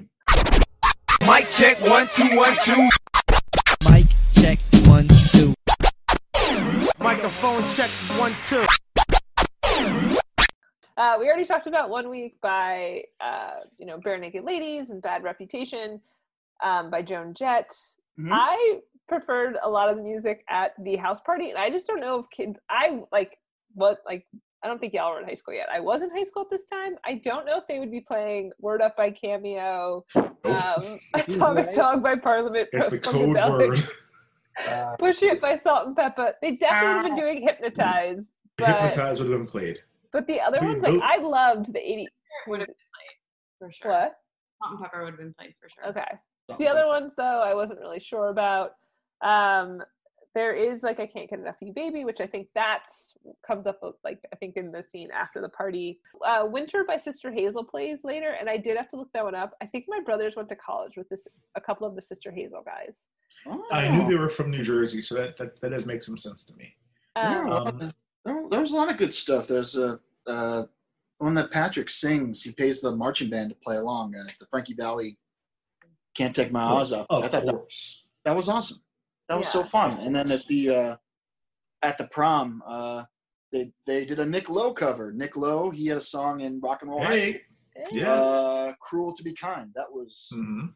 really good. I thought that was the song of the movie. My opinion. That's pretty good. There's two things for me. Um, number one, a quick aside. If you guys haven't heard Push It by Salt-N-Pepa lately, that song doesn't have verses to it. Like, No. I heard it on like the old school hip hop channel maybe like a month ago. And I'm like, oh, I, I know this song. I know Salt-N-Pepa, obviously. I'm going to listen to it. Each verse is like two lines and then like a musical break. There's not, they Yeah. end a couple of them in the middle of a line. It's, it's Doesn't a mean it's not a good to that song. No, it's a Yeah. fun, it's a fine It's a song. fun song. I tried to do it at karaoke because I like doing Salt-N-Pepa for karaoke, and I got like a line or two in, and I was like, "Oh, I fucked up. There's nothing to do here but just It's stand awkwardly and wait for the line to come back and just be like, Yeah. just do the dance, and you're like, yeah, push it. and while we're on the topic, my boss, uh, Christine, does Juicy by Notorious B.I.G. at karaoke for Christmas every year. Uh, she nails it every time. I do um, Anarchy in the UK, uh, and I put on like a really good Johnny Rotten accent. I really I surprise people as a black person who nails Sex Pistols. Um, we talked about Word Up and Atomic Dog not making any sense at a high school party. Um, what caught me the most with this soundtrack, number one, that there's another song by Semisonic. Didn't know they had more than closing time.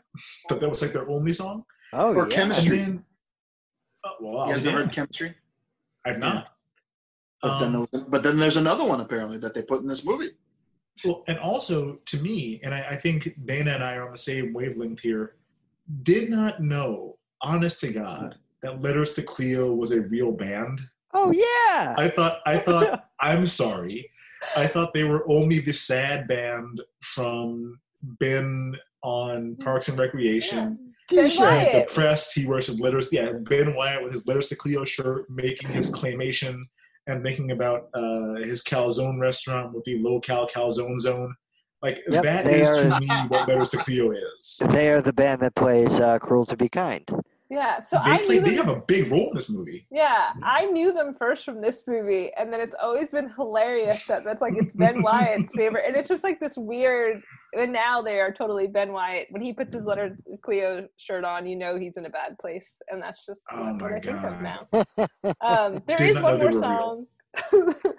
uh, one more song that we like didn't mention. They play the Thompson Twins "Hold Me Now" at the end of the party, and I just really love that song. But it's just- Really? yeah, it's such like a weird. I Shazam some of the songs, so that I was like intrigued to know what they are. And this Yeah. I enjoy this soundtrack, but it is all over the place because it's like current stuff, 80s rock, hip hop, 80s hip hop. Like it's it jumps all over the place, which is kind of interesting. But yeah, there's no like through line. Fair but- criticism.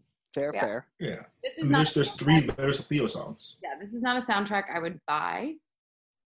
Um, No. it, it was fun. It made it like it made the movie fun. Yeah, it would be jarring to be like, I'm just gonna put this on in the car. You'd be like jumping all over the place.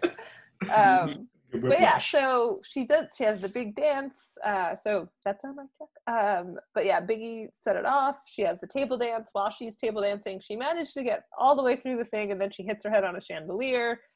So then uh, Patrick has to take care of her. He's been concerned this whole entire party because all of a sudden this you know tough girl that he's seen is doing shots because Joey had some unkind words to say. Um, so Patrick's trying to take care of her. He runs into Cam. Cam's like, it's all off. You don't have to do this anymore because Bianca's into Joey. And then Patrick just, you know, provides some like wisdom here of like, you know, that guy's a douchebag. If you really like her, you should go for like go for what you want. Cam's, you know, whatever. Um, Bianca is over totally done with Joey, wants to go home, but he even though he offers to take them somewhere else, uh, you know, Bianca and Chastity. Yeah, Chastity swoops in and is Well, like, "Well, yeah. my, my curfew is two in the morning or whatever." And we've discussed before that Dana, you had no curfew in high Yeah. school. Yeah. Um, I think all of us would have been Bianca, like, "Well, I'd like to go. I have to be home in twenty minutes." And you're like, "Hey, fuck it, I can do whatever the fuck I want." Did this Chastity moment speak to you in high school? Well, so no, I don't think I would have been. I had to drive everybody home, so I would have had to be like, I gotta go too because you know Megan's. I had a friend Megan in high school as well. Um, I was like, she's got to be home by eleven thirty. Jess has got to be home by midnight. So and so's got twelve. You know, like I I would have to make my rounds, hit my stops. Um, but I just thought it was interesting. Like this is where I'm like concerned about Bianca and Chastity's friendship because Bianca's like hate done each other. Uh, totally not into Joey. Wants to go home. I think she uses the curfew as an excuse, but you know, the queen, I think so. Gabby Union's like, I'm gonna shoot my shot. Y'all, you don't want Joey? I'll go with Joey, and they head off. Um, you know, Bianca winds up like sheepishly walking up to Cameron and gets a ride home. Um, Patrick and Kat are having a nice moment where he's like trying to take care of her and um, you know, he's getting to know her better. She's trying to see, starting to see a different side of him. He drives her home. She leans in for a kiss, and Patrick, being a gentleman, and I think he's really, you're starting to see that he might really be developing feelings for this girl, decides not to kiss her because she is drunk and concussed. Drunk and injured, yes. That's Yeah. the only decent Yeah. thing to I do. think, And She's in the protocol. I'm good. he also I'll just see you tomorrow. why would we want to kiss her? Yeah, that's right. Yeah, she did- puked everywhere she puked. two minutes before. That too. Forgot about that. Yeah. I also think an enlightened man, um, consent. He's concerned about consent, and he realizes she is impaired two different ways, and he shall not kiss her. What Yes. a gentleman, ahead of his time. I, uh, I think I think the realistic move is to give like a I'm not sure, not a friendly peck, but like a warm and polite peck so that she knows that you're interested, but not like, oh, let's take us to the next level. Because she gets like real mad at him that he doesn't. She's she's there leaning in for this kiss for conservatively 45 minutes. It goes on for so long. Like, I'm like, I think you give like a, a courteous kiss and then be like, I will call you tomorrow so that the girl knows that you're not like giving her the Heisman here. mm. And he, I thought it was respectful, so I do think she overreacts. We can get into that she in a second. Um, but yeah, I think she takes it a little too far. Um, Cam and Bianca kiss, which is nice for Cam, but I found it a little surprising because he was just like ripping her a new asshole like two seconds beforehand, like calling her out him so for much playing him. Uh, he calls her selfish. He, even though he's not the one calling her conceited, he lets her know that other people think she is conceited, and she just kisses him. And I was just like, Dude, I fucking hate his guts in this scene. We'll get to it later on in our segment about their romance, but I hated him so much in this scene. Like, whiny bitch. I'm sorry. Go on. but yeah, it was just a weird, interesting things that happen. Um, and um, you know, everybody winds up going back to school after the big party. Um, there's a weird classroom scene again, teacher being an asshole, which I was totally Verbally abusive. for. Yes, First- yes. Thought it was great. I don't know what's wrong with me. I think it's hilarious every time. Um, but Patrick realizes that Kat's really mad, and he just kind of wants to be done with this whole thing because I think he really did like her. He realizes that you know she's not really into him, and he doesn't want to be caught in this nonsense. But Joey is determined to go to prom with Bianca and offers originally 200 but when he pulls out three patrick changes his mind i would have needed 500 bucks i'm not changing my mind over an easy hundo i needed i needed up i need half a half a grand there In high Ready? school, I probably would have been okay with that much money. In high school currency, that's five times as much. I mean, when they started at 20, I, I would have taken 20 bucks when, when they first started. I'm like, so patrick realizes like all right i took the 300 bucks. I gotta she's very mad at me. Um for some reason he again we just like all he did was not kiss her but apparently she's hella embarrassed about the whole thing so he needs to do something crazy and over the top. So he does Ooh.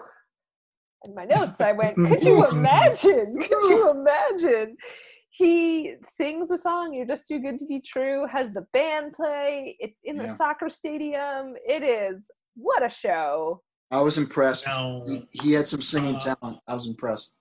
so obviously the song is a big hit um kat is like immediately forgives him um but he winds up getting like dragged out of the stadium i don't know he gets detention for this i i don't understand why like i don't The understand they were the security guards but Security? like okay. Commandeering the public announce system, I guess, is against school rules. I- I- Absolutely. I get Mm. so he winds up in detention. I I'm not sure if it's after school or during the day because the soccer coach is there. The guy, the gym teacher, always gets keep get shot in the ass. So Mm. who knows what type of uh, Recovery this is- process. but um, Kat feels the need to break him out of this. So I'm guessing she sees it. This is yeah, weird timeline here because she sees it, she smiles, but then there's no interaction until None. the next day, maybe when she breaks him out of detention by flashing her soccer coach, which Ah. is not a detention worthy offense. I yeah, don't. we that- talk about That that. felt like Boy, a. Saturday school. That felt like a Saturday school to me, where he's like, "I'll let you be there for a few hours, but then I'll break you out Um, for like the second No, half." that sounded like a child exposing herself to a Yep. grown yes. Yeah. Yes. That's It's so much about that was messed up. Like, I, I don't, I don't understand I don't like it. why he looks I- for way I- too long. he's into it. Yeah. Like he is not like, oh no, this teenage girl is exposing herself to me and like needs some help. Yeah, He's and full on like, all right. No, it's, he was a stoner guy. He, he took that kid's weed and those uh, Cheetos. So So Doritos or Cheetos or whatever. weed. Do you know who that was? Listen. That was that that that was Joe Isuzu.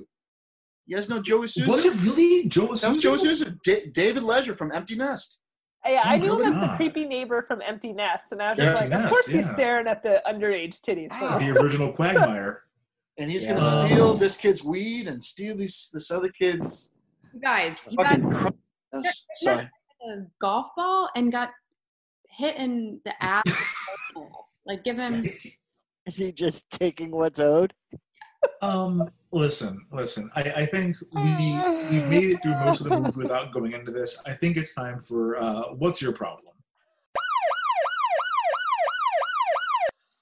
This movie is not like the most problematic that we've seen uh, by any stretch, but um, two things besides Kat exposing herself to a grown man who's like, mm. um, the, the white Rastas in general were problematic to me. Racial appropriation is a thing that we are more and more aware of now than we were back then. But like, they they weren't just like white kids who were aping Rasta culture. I think that one of them had a full on Jamaican accent. Like, Yeah. that that I I mean, come on. We we talked about the Ross Trent sketch. This was much more like there was a Vanessa Bayer, Taran Killam sketch back in the day when they played students at Michigan State who were super into anime. and they had like Oh. fake Japanese accents and like spoke broken Japanese. That's what this was to me. It was it was bad. Yeah. Uh, and then the other part that I had a, a problem with, I don't think they realized it was problematic. I think they knew the white Rastas are supposed to be a joke, so I'm like, okay, that's fine. Um, the fact that they made poor Mr. Morris rap Shakespeare later on, I'm like, God damn it! Like I, I, as as as a young person, I was once in a group project where the teacher suggested to me that we presented as a rap because I'm black. I'm like, I'm eight. Now I'm not rap. like I, no one else is rapping or doing like a country song because we're in Texas and they're white. But I'm supposed to rap this thing out. Watching him unnecessarily rap to this classroom of children his Shakespeare just, god Just damn, to- dude. It's to show you it's the original form of No, rapping. It's no, the it isn't. poetry. Look how cool poetry can be. Nope. Uh, no, it's it's awful. Pretty I like Pretty cool. I. I wish like somebody else had played this role because I think he was he was like on the cusp of being funny, but like the way that he delivered it was just like just off. It was Yeah. not funny. It was cruel. I mean, Tracy Morgan or something had yeah, Dave Chappelle. better. I don't it would have like made they would have made it so extra that you're like clearly understanding that it's like supposed to be funny, but the way that he played it was just like I'm just like "A- am I is this funny or are we I think I think one thing that was problematic that was maybe a little overlooked is in the beginning, um, Allison Janney describes Julia Stiles as a character who has allegedly kicked a male student so hard in the balls that he required a testicle retrieval operation. So I thought that was Mr. Morris, the teacher that she was talking about. I didn't catch the name. I thought she had assaulted her teacher in that. I think it's problematic that she is in the school. She is assaulting people. She I people. She should have been expelled. I That's mean, a violent assault. Now, I have not Googled a testicle retrieval operation. Um, I mean, I'm on Don't. a work, I- guys. I'm do on a it. work computer. Um, but yeah, I don't think that's real. And if that happened, I mean, oh boy, yeah, that that is what I would call problematic. We'll we'll get to their some of their like myth busting in a moment because we'll let's put a pin in that testicle one. Um, I will say because they talk about it.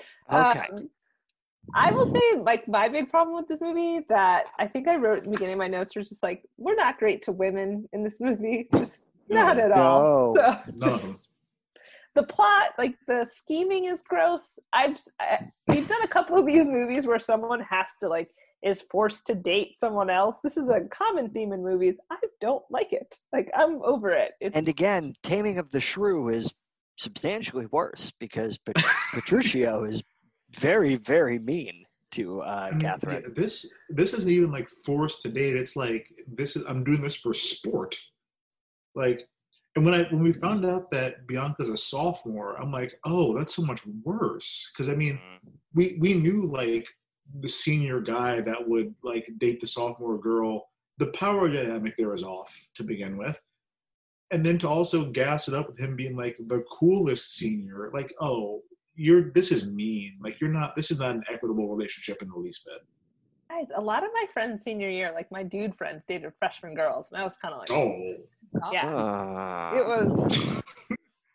that's Okay. Bob upsetting. dated a girl who was one year behind us for a while in high school, but it seemed like she more or less wore the pants. Well, I also had a late birthday, and she had an early That's true. birthday. You're so very young for take your that. age. Whatever Yeah, you got to do to justify it to yourself, man. Whatever you got to do. confirm. Yeah. But yeah, like the the two year gap in high school seems like a very big deal to me. Uh, Seems like forever. Um, Yeah. But anywho, I think we were talking about flashing teachers to get out of detention. Uh, Yep, not, again, she didn't get in trouble for that because apparently Kat, all she does is get in trouble for talking back to her teacher. That's it. But kneeing people in the balls. supporting him. Yeah. At one point, she got super into his rap Shakespeare, and he's like, "Get out of here!" She was talking back. She's got to go. Yeah, Um, to the office. so get to the office. office. Um, but they Patrick breaks out of detention and they have a very cute date. They are paddle boating. Uh, some really horrible green screen situation there. They play paintball. They have an epic makeout session. Some hay. They they, they played Very paint cute balloon. They Yeah, that's have the not paintball. What the fuck? Like, what the fuck was this? We're just gonna throw paint filled balloons at each other, and that's the same. It's not the same. And then they make out in hay. oh, So covered like, in hey, hate. Yeah. They're covered in ah. paint, just licking each other. Mwah, mwah, mwah, paint. I will say, Julia Stiles very cute in this scene. Um, Yes, very much. she was adorable in this scene. But Yeah. good call out by Dana with the atrocious green screen. work Yeah, they- It's not- battle it's not great. It's It's bad. unbearable. Yeah, Um, but they have that. plane It's in the background. it's, there are other people going by them where the, the lighting's totally off. It's yeah, not the best. Um, but they have this. It's a really cute date. They get out of the car, and this is where they're trading myths. Where like, does he have a liver? Did she, you know, kick so and so in the nuts? She's like, that one's true because he grabbed me in the lunch line. So like, Oh, that was true. Had it coming. was Deserved true. it. Okay, well then I stand by it. If Yeah, it's true, so- it's problematic. yeah, it's she gets away with interesting stuff in this movie. Um, his accent's real, like they just kind of tr- trade things back and forth. Um, Kat asks him to tell her like something true or something. I don't know. Patrick plays it real smooth. I don't know. Patrick Verona is. He would have gotten me in high school. You know, like He would have Wouldn't have gotten had try. anybody in high school. yeah, that's also fair. He's Yeah. so smooth, so good. Uh, We Yeah. had we had a girl in high school Oh. that I don't want to say a handful of people who have been on this podcast have made out with, but she Huh. would pull that exact same move. And we all knew because guess what? We all made out with her. Wait, what? So yeah, the, What? no, tell What? tell me something about you that no one. I mean, that's that's a classic, classic creep move. Oh, Bob, we can bleep her name on if we need to. Who was this? No, you guys use too many first and last names on this podcast. And her first name have a is unique enough where there's only one, and I ain't saying it. I'll Oh, put it in the chat. Well, while we get this mystery, I'm going to keep it moving. Um, because, have you know, it was very sweet. They had this nice. Sorry. Okay, that was her move. Yeah. Okay, I never made out with her. Uh, Dave has run off camera. You have to cut all of this. Sorry. Continue. Sorry. okay. You see that I buy last name? Okay. It's funny. Yes. Y- yes. Oh. Yes. Okay. This all checks out now. Okay. I'm on board. I got it. Okay. Okay. I'm sorry, Dana. You were saying? It's okay. So they're having this sweet moment, but then Patrick brings up prom, kind of pushes her on it. She gets mad. We're in a fight again. Um, because stupid prom. But Bianca really, I think the next big scene is Bianca talking to her dad about prom. He's not having it. It's where we get the those damn Dawson's River kids, which as a huge Right. Dawson's Creek fan, that just really tickled my funny bone. Um, and there's a heart to heart later between Bianca and Kat because dad's still not into them going because Kat's not going. And we're, you know, trying to learn more about what her deal is. And the big reveal is uh, Joey and Kat used to date. They slept together in ninth grade. Um, She only did it because that's what all the other kids were doing. She didn't want to do it anymore. And he's a dick about it. So she swore to never do anything else because everyone else was doing it. Never again. So that's why she is the way she is. Um, it's cool that Kat's opening up. Bianca is not having it because Mhm. it's like just because you fucked up doesn't mean that I had to be sheltered and not get to live a life. All fair points. Um, In there my is a lot. notes, I wrote that she reacts to this like decent amount of like good advice the way that any sophomore girl would react. Like not like okay, you make a good point. Let me think this through. Like oh no no fuck you. Like I'm not doing that. Like it. Yeah, I I watched it as an adult and I'm like okay, like good sisterly advice. Like forge your own path. And she's like, how dare you ruin this for me? Well, no, I think like the forge your own path is good advice, but Kat doesn't let Bianca forge her own path because True. she she like helps their dad, you know, like keep her sheltered and I think at the end of that scene, like Kat said something like, "You never know," something about trusting people, and it's like Bianca's response it doesn't make sense to like me in that that moment. I would have been like, "I thought I could trust you," and it turns out like I can't. Like I think the Yeah. point gets, but whatever. So I can see from both perspectives. Um, and yeah, she's just mad that she doesn't get to do anything because of you know Kat's shitty time with Joey. But now we understand that hatred. Um, she's moping. Bianca later is moping in a tire swing, wearing Mary Jane's with like high ankle socks. I don't know. I used to wear the same thing when I was like eight. Oh, She's you know sixteen. yeah, Um, it, it makes sense. yeah. but I think Kat sees that, so she has a change of heart. She comes downstairs in a prom dress and just saunters out the front door. NBD, no I- questions asked. Nope. Uh, Bianca comes down in a prom dress and gets the fucking third degree from her dad. We're gonna we're going to call that a prom dress, huh? Oh, we're gonna get to it. We We're have gonna a, talk whole about segment it. about it in a second here. But I just thought it was interesting that like Kat just gets to go, Bianca gets grilled. Again, just the dynamics here aren't great. And then I was just super amazed that these two girls just had like prom dresses lying around their house because for me and my friends it was like an ordeal. And you went shopping months in advance and like I don't know. I guess maybe they could have done that, but I just thought it was interesting where they didn't even have dates and yet yeah, I'm just gonna throw I, this on. I can going. understand. I can understand Bianca having those elements in her closet, even like having a dress set aside, thinking she was going to prom. The fact that Kat had that dress in her closet does not make any sense to Are we to presume that it was in her mother's closet? No. She at no point it's a prom dress. At no point does she even wear like a full shirt. All of her shirts are like midriff shirts, and then she shows up with like a full ball gown. That did not make sense to me at all. So we we we waited a while. There's been a lot of a lot of discussion of fashion, and also um, now that we are at the prom, um, I think it's time for us to dig into some frosted tips and butterfly clips here.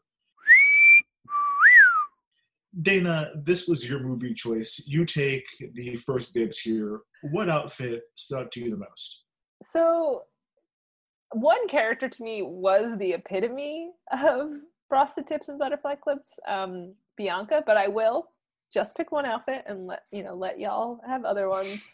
Um it is we didn't talk about the scene i think in that much length or depth but um it's after bianca and cam kiss the next day at school. She like walks down the hallway to i can't get enough of you babies playing.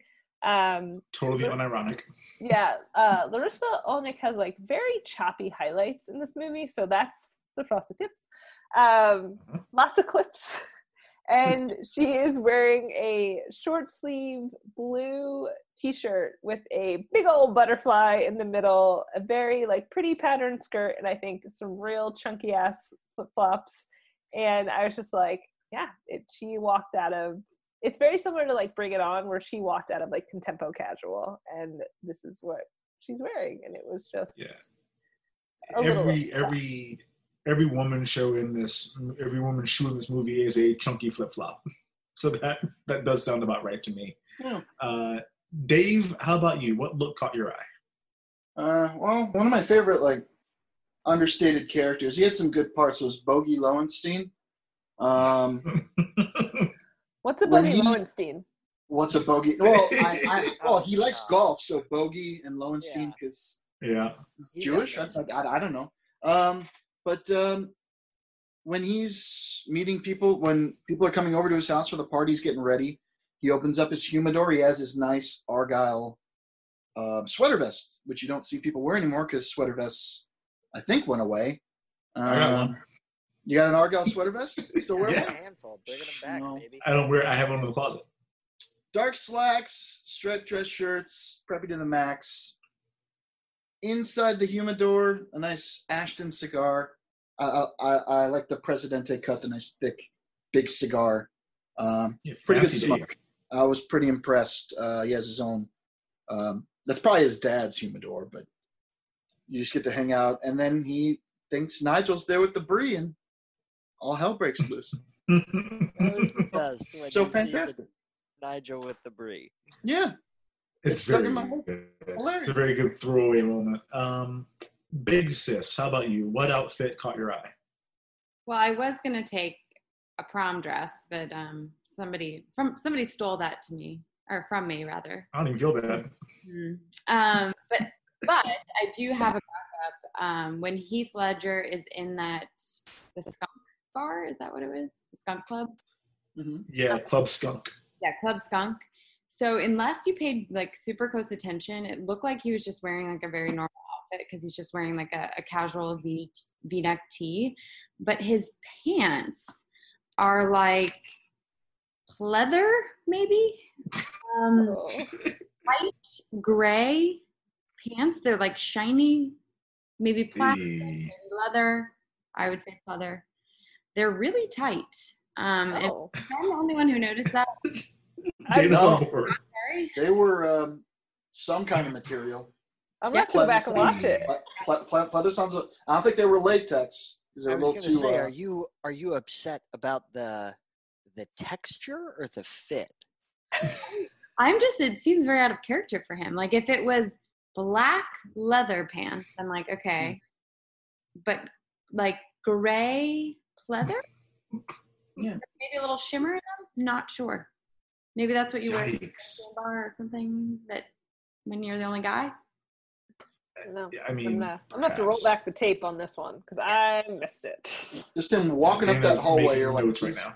those are some weird pants, yo. What is that, 22 weird- minutes in? We're at 34 and 20 seconds. I'll figure it I didn't. I, I didn't take a timestamp. Next time. It was after Oh my God. telling me No, uh, I know where. Not? I know. I know exactly where. I saw right after I'm the on bar scene. Right after the bar scene, we was talking about that. Uh, Bob, which look uh, did you want to talk about this week? I mean, I was before we came on the show. I said Joey's uh, tuxedo for prom because who would ever wear that? To which you quickly retorted, "I did." Um, but just yeah, all the pants and shorts, just the bottom half of everyone was amazing. The man, the pants on the uh, the men were so baggy, and the shorts on the girls were so long. Um, and yeah, yeah, and I mean, let's face it, we're in Seattle, guys. This whole movie is sunny. No one needs a raincoat. Okay. no, no flannel anywhere. yeah. So, but no, all in all, just really appreciated the little trip back in time with, you know, the the halter tops with a little belly but a hoodie on still. Um, Just a lot of nonsensical layers and bagginess across the board. Yeah. Um, as Bob has outed me, I did wear uh, all white with tails and a white top hat to prom my junior year. I had a white vest, a white shirt, and a white bow tie. Sure. A clip-on bow tie. Like I can tie a bow tie now. I could not tie one back then. We're going to be putting pictures of ourselves at prom onto our Twitter, uh, which I will. I'll tell you guys what that's at um, at the end of the episode here, so you can kind of get a look at what we were like back in this time going to prom, with it being a prom-heavy movie. Um, my look is another prom look. Um, as Megan said, I kind of swooped in and stole this from her. It is Bianca's prom dress, her prom get up, I will say. Prom separates. Um, that- Yes, Yes. her prom two piece. Um, I want to start off by saying this is not me trashing Larisa Oleynik. Uh, Alex Mack was one of my earliest celebrity crushes. Um, I we I think off mic we talked about the Babysitters Club movie. In the trailer, she kisses a boy under some sprinklers, and I felt like heartbreak for the first time in my life watching that as like a nine year old. So this is not to trash her. That said, this get up is fucking awful. Um, it's like a bright red sateen top, not satin. This is sateen. It's basically a scoop neck midriff tee because it's got a very, a very wide scoop neck. Um, at my job, we make scoop neck tees, and when we're like mocking them up on the mannequin, my boss will often say, "No, no, no, make the neck more scoopity." Like this is a scoopity ass neck. It goes way wide and down. Um, because of the material of the shirt, it can't really look anything other than rumpled. Like it, it you can't make it look smooth. It's also not real well fitting. It, it somehow makes her, who has been like in very form-fitting clothes. The whole movie look kind of boxy, like 'cause it's kind of wide. The sleeves are kind of wide, uh, but her skirt steals the show here. It is layer upon layer of pink tulle, um, and it's got a red elastic waistband that is just barely below her belly button, which seems very high for the time. Maybe not. I, I, think of you know the late 90s to early 2000s being like the era of the low rise pant, and these are way up there. She's also got like a really messy, aggressive updo with some tendrils, because of course she had to have tendrils at the time, and a tiny little red satin pouch as a purse. Um, Megan, when we talked about this earlier in the week, you revealed that you kind of wore something like this to prom yourself. Yeah, so ish. Um, so it was definitely a two situation.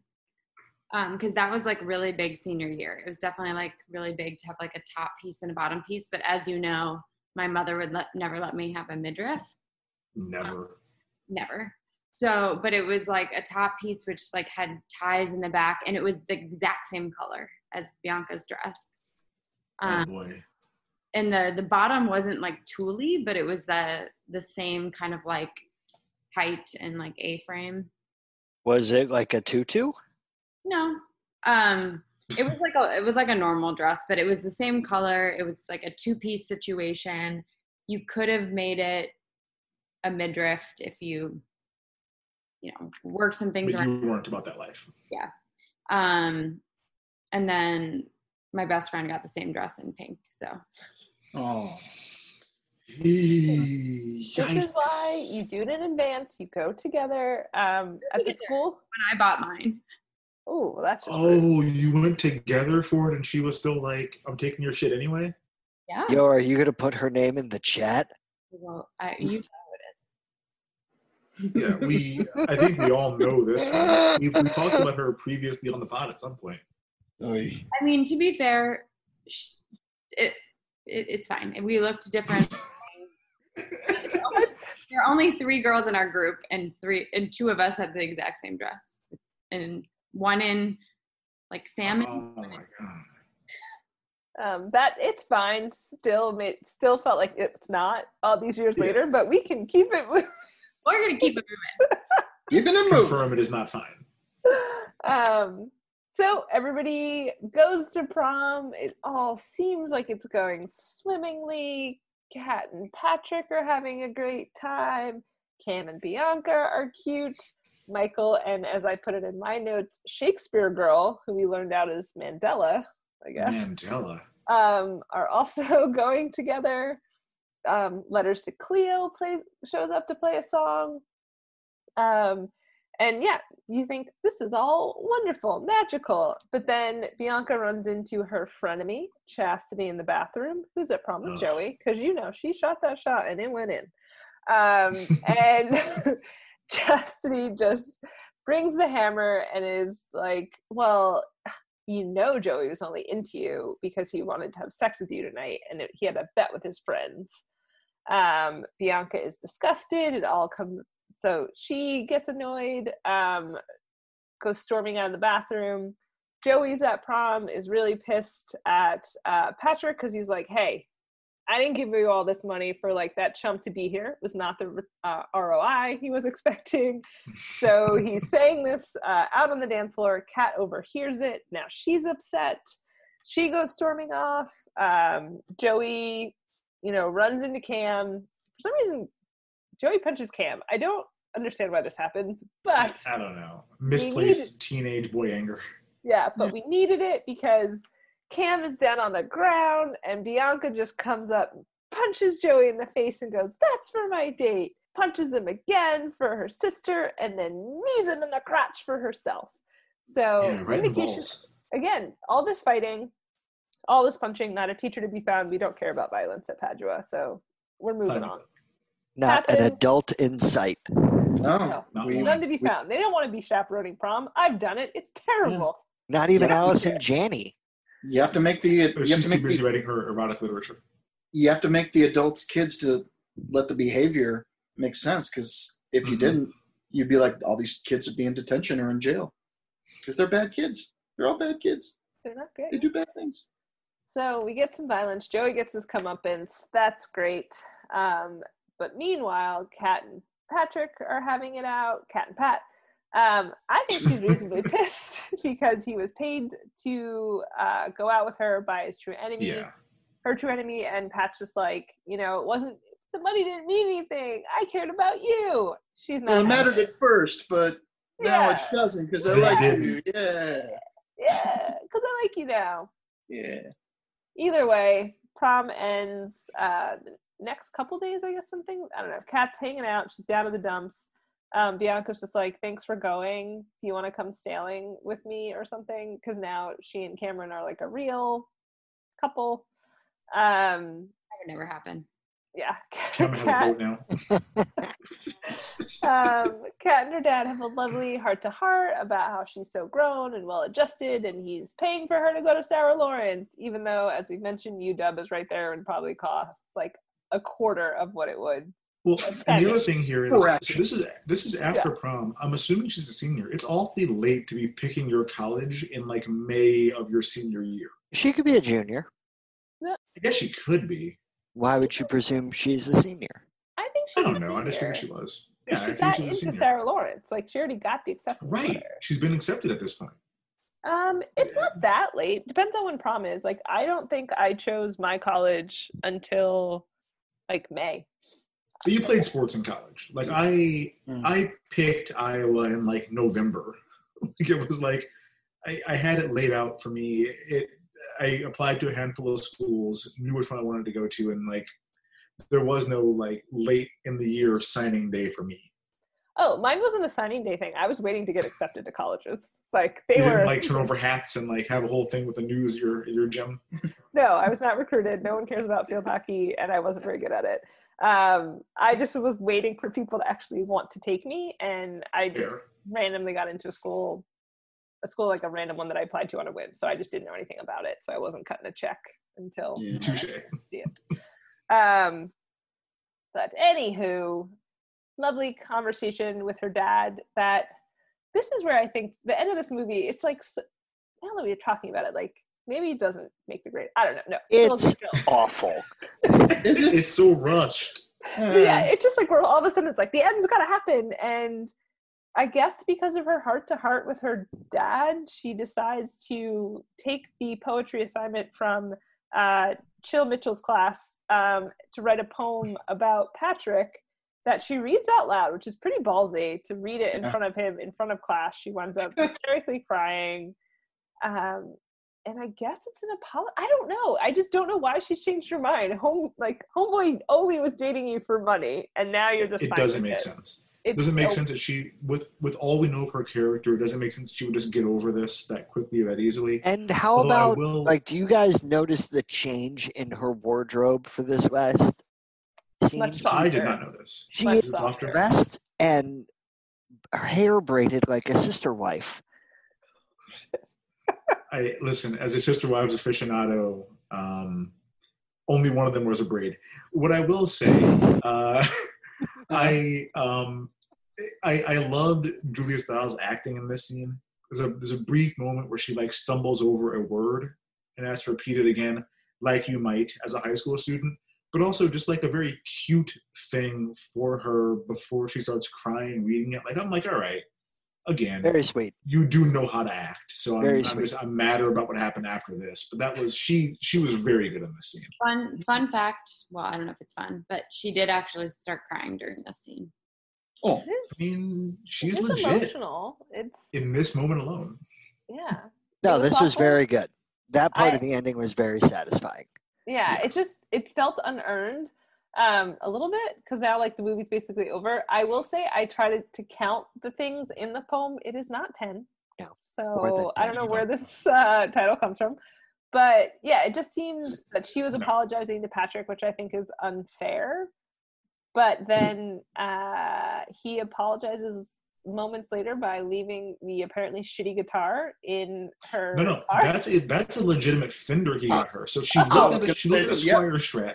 He Yep. got her a Fender Strat, which is like twelve hundred dollars. so he got Oh, her Or like okay. a legit guitar. American Fender Strat, which would be o- Yeah. over over a grand, no matter Wait. what. I Yeah. thought he just bought her the guitar she had her eye on. No, he got He got a better nice one. version of it. Super it cool. looks the same. If you look at the better. headstock, the one that she wanted said Squier, the one that he got her says Fender. That that's listen, ninety nine. You want a Japanese Fender if you can get one. The American Fenders are very nice from them. Like he got her comfortably a twelve hundred dollar guitar. Like so this is just another Kudos subtle to way of saying, you know, women they don't know what they want. Oh, women be shopping. I mean, this, this movie's made it pretty clear. Wait, do we want to know why this movie was called what it is? Oh yes, Sure, you I would love to know. I do know. This one of the screenwriter um, was inspired by her ex-boyfriend, and she had a boyfriend named Anthony in high school that she was frequently unhappy with, and made a list of the things I hate about Anthony. Oh, And then she got a phone call after it was produced, um, just from somebody random, and says, "My nephew doesn't believe this title is about me. Tell him." And then she Oh, wow. said, "Yes, I hated Anthony in high school." Huh.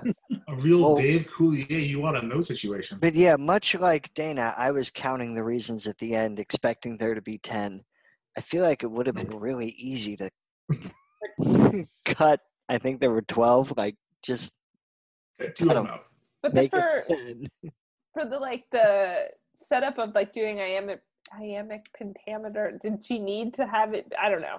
It was Well, I can't remember. Iambic pentameter is something like 14 syllables per line. Bump, I, I ba-da-bum, can't remember. ba-da-bum, bum, bum, bum. okay. It's From, not like a certain uh, number of like stanzas or couplets or whatever. there It's is- haiku. There are more rules than you would think would be appropriate. a line of verse with five metrical feet, each consisting of one short or unstressed syllable followed by one long syllable.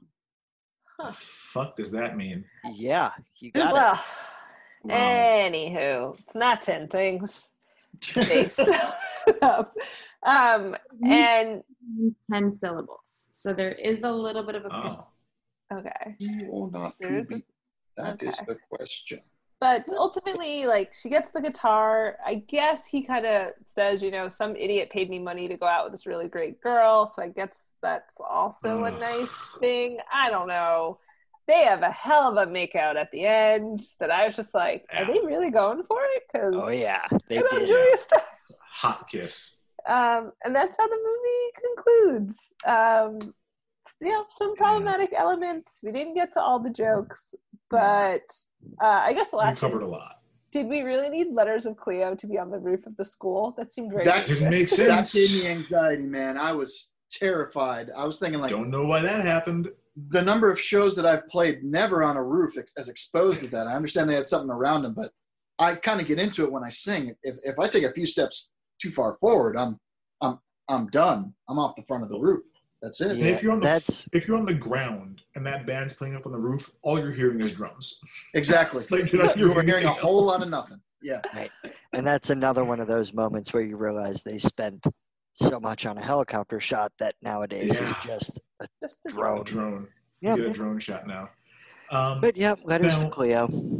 Letters to Cleo. Um, one of the things that we like to do on this podcast is take a look at a, a minor character um, may have had a big role and see if this movie was like the start of big things for them or uh, just kind of the peak of their whole career. So let's get into an IMDb deep dive. Dana, who we diving on this week? So you guys kind of broke my heart when you said you didn't like him because I'm pick pick I am picking Daryl Chill Mitchell, Mr. Oh. Morris or whatever his name is, Yeah. Mr. Morgan. Chill. Is that his, what is it? I think Yeah, it is Mr. Mr. Yeah, Morgan. Mr. Morgan. Okay. Um, because I so I knew him. I was a big fan of uh, Veronica's Closet Okay. it was Oh, out with Kirstie Kirstie Alley. Alley. I do remember Okay. And this one's Yeah. hard because it's like, do you pick one of the kids? Like a lot of the people we do know from this movie because they went on to other things, but I think he's Yes. kind of not someone who's super obvious. But yeah, I knew him. I knew him from Veronica's Closet. Um, he's had a pretty good career, which is there's also like a crazy part where he um like severed his spinal cord in 2001 in a motorcycle accident. So he's been in a Jesus. wheelchair for the past two decades.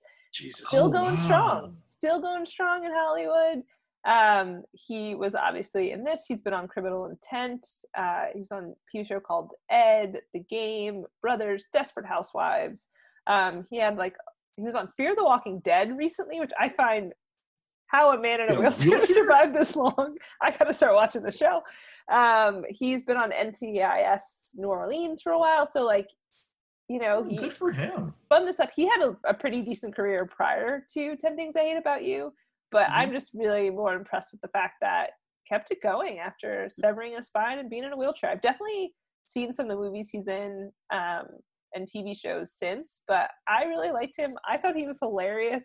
It really hurt me when you guys were like, he's like, Well, you have you have made me feel better because you validated that he is not, in fact, teaching uh, students in America, which is probably good. No, he's We'll say he's no, Acting he's- wise, he was fine. His Yeah. character was not great. Okay. I thought you guys were like, oh, and even when he was Oh. doing the rapping, I was like, oh, God, don't touch No, him. no, Acting no. was Strictly unnecessary, but he Yes. delivered just fine. he's been in tons of great stuff. He was in he was in Sergeant Bilko. If, Yeah. if you guys like that Uh, it's movie, a callback. and House Party and House Party Two. Yeah, he's been around for a hell very a long career. time. Yeah. All right. He was on the old Cosby show. He was on Cosby, the newer one. we don't talk about Cosby anymore, but you I know it happened. both Cosby shows. Oh my goodness! Yeah, those are Bill Cosby mysteries. I don't think he was on that one. Um, Ah, that's right. Now, that brings us to the end of our podcast. And just like the end of the school year, that means it's time to hand out some superlatives. Cameron is most likely to start an emo band because a girl he's never spoken to is dating someone else. Yeah. Accurate. Mike is most likely to have an obscure Shakespeare line in his Tinder profile. Joey is most likely to start a cult. It happened. Patrick, well, that happened. Uh, Eh. Patrick is most likely to impress girls with origin stories for his scars. Bianca is most likely to break up with Cameron before next school year starts. Oh, Sorry, Cam. Sorry, it's her choice. And Kat is most likely to go viral for a very witty sign at the Women's March. Hmm. Yeah. She's very good with her words. She would for sure be at that march. Yeah. Um, Dave, I believe the next movie choice is up to you. What are we watching next? Um, decided to go a little further forward from my senior year. I remembered this movie. I hadn't seen it in a long time. In 2004, uh, The Girl Next Door with Emile Hirsch Oh, and Elisha Cuthbert. And Elisha since we had a drum, Cuthbert. and since we had a drummer on this week, I'm gonna get another drummer. My friend Brian Bedford is gonna come. Oh, It's gonna be fun. Deadford is joining us. Slippy himself. He's he's excited. I can't oh wait. Oh my Should be fun. god. Yeah. Um, that's that's super exciting because they're doing a, a happy endings reunion uh, on Yes. Thursday this week, and Elisha Cuthbert as Alex was. uh, She might have been my favorite character from that show. That's going to be. I have never seen that movie. I'm aware of it Oh. and the premise. Uh, the fact that it is porno centric is very on brand for you, Dave. So I am looking forward to this. Um, so, guys, that is the end of the episode. Uh, if you like what you heard, pop on over to iTunes, Spotify, Google Podcast, or wherever you get your podcasts, and be sure to subscribe, give us a five star rating, and leave us a nice review. Don't forget to follow us on Twitter at Recap and Gown Pod. That is R E C A P N G O W N Pod. Um, we're going to put pictures up of the Frosted Tips outfits and some of us in our prom get ups on our Twitter this week. So if you want to see some fantastic looks, I'm in all white with a top hat in one of those. It's going to look fantastic. Uh, Dana wears a cape. So we're, we're going to. It's a shawl that I was It's a wearing cape. backwards. That I was wearing over my shoulders. When it's Oh, prom, brother. you call it a cloak. Yeah, you've got it's a some kind of a some kind of a cloak situation there. Um, my mom made me take it, and I didn't know what to do with it. So Listen, it Wearing looked, it around it looked my neck. fancy. It looks very fancy. Um, I will say, if you didn't like what you heard, then that means you are a little asswipe shit for brains, just like Miss Perky said. Take it easy, millennials. We will see you next week.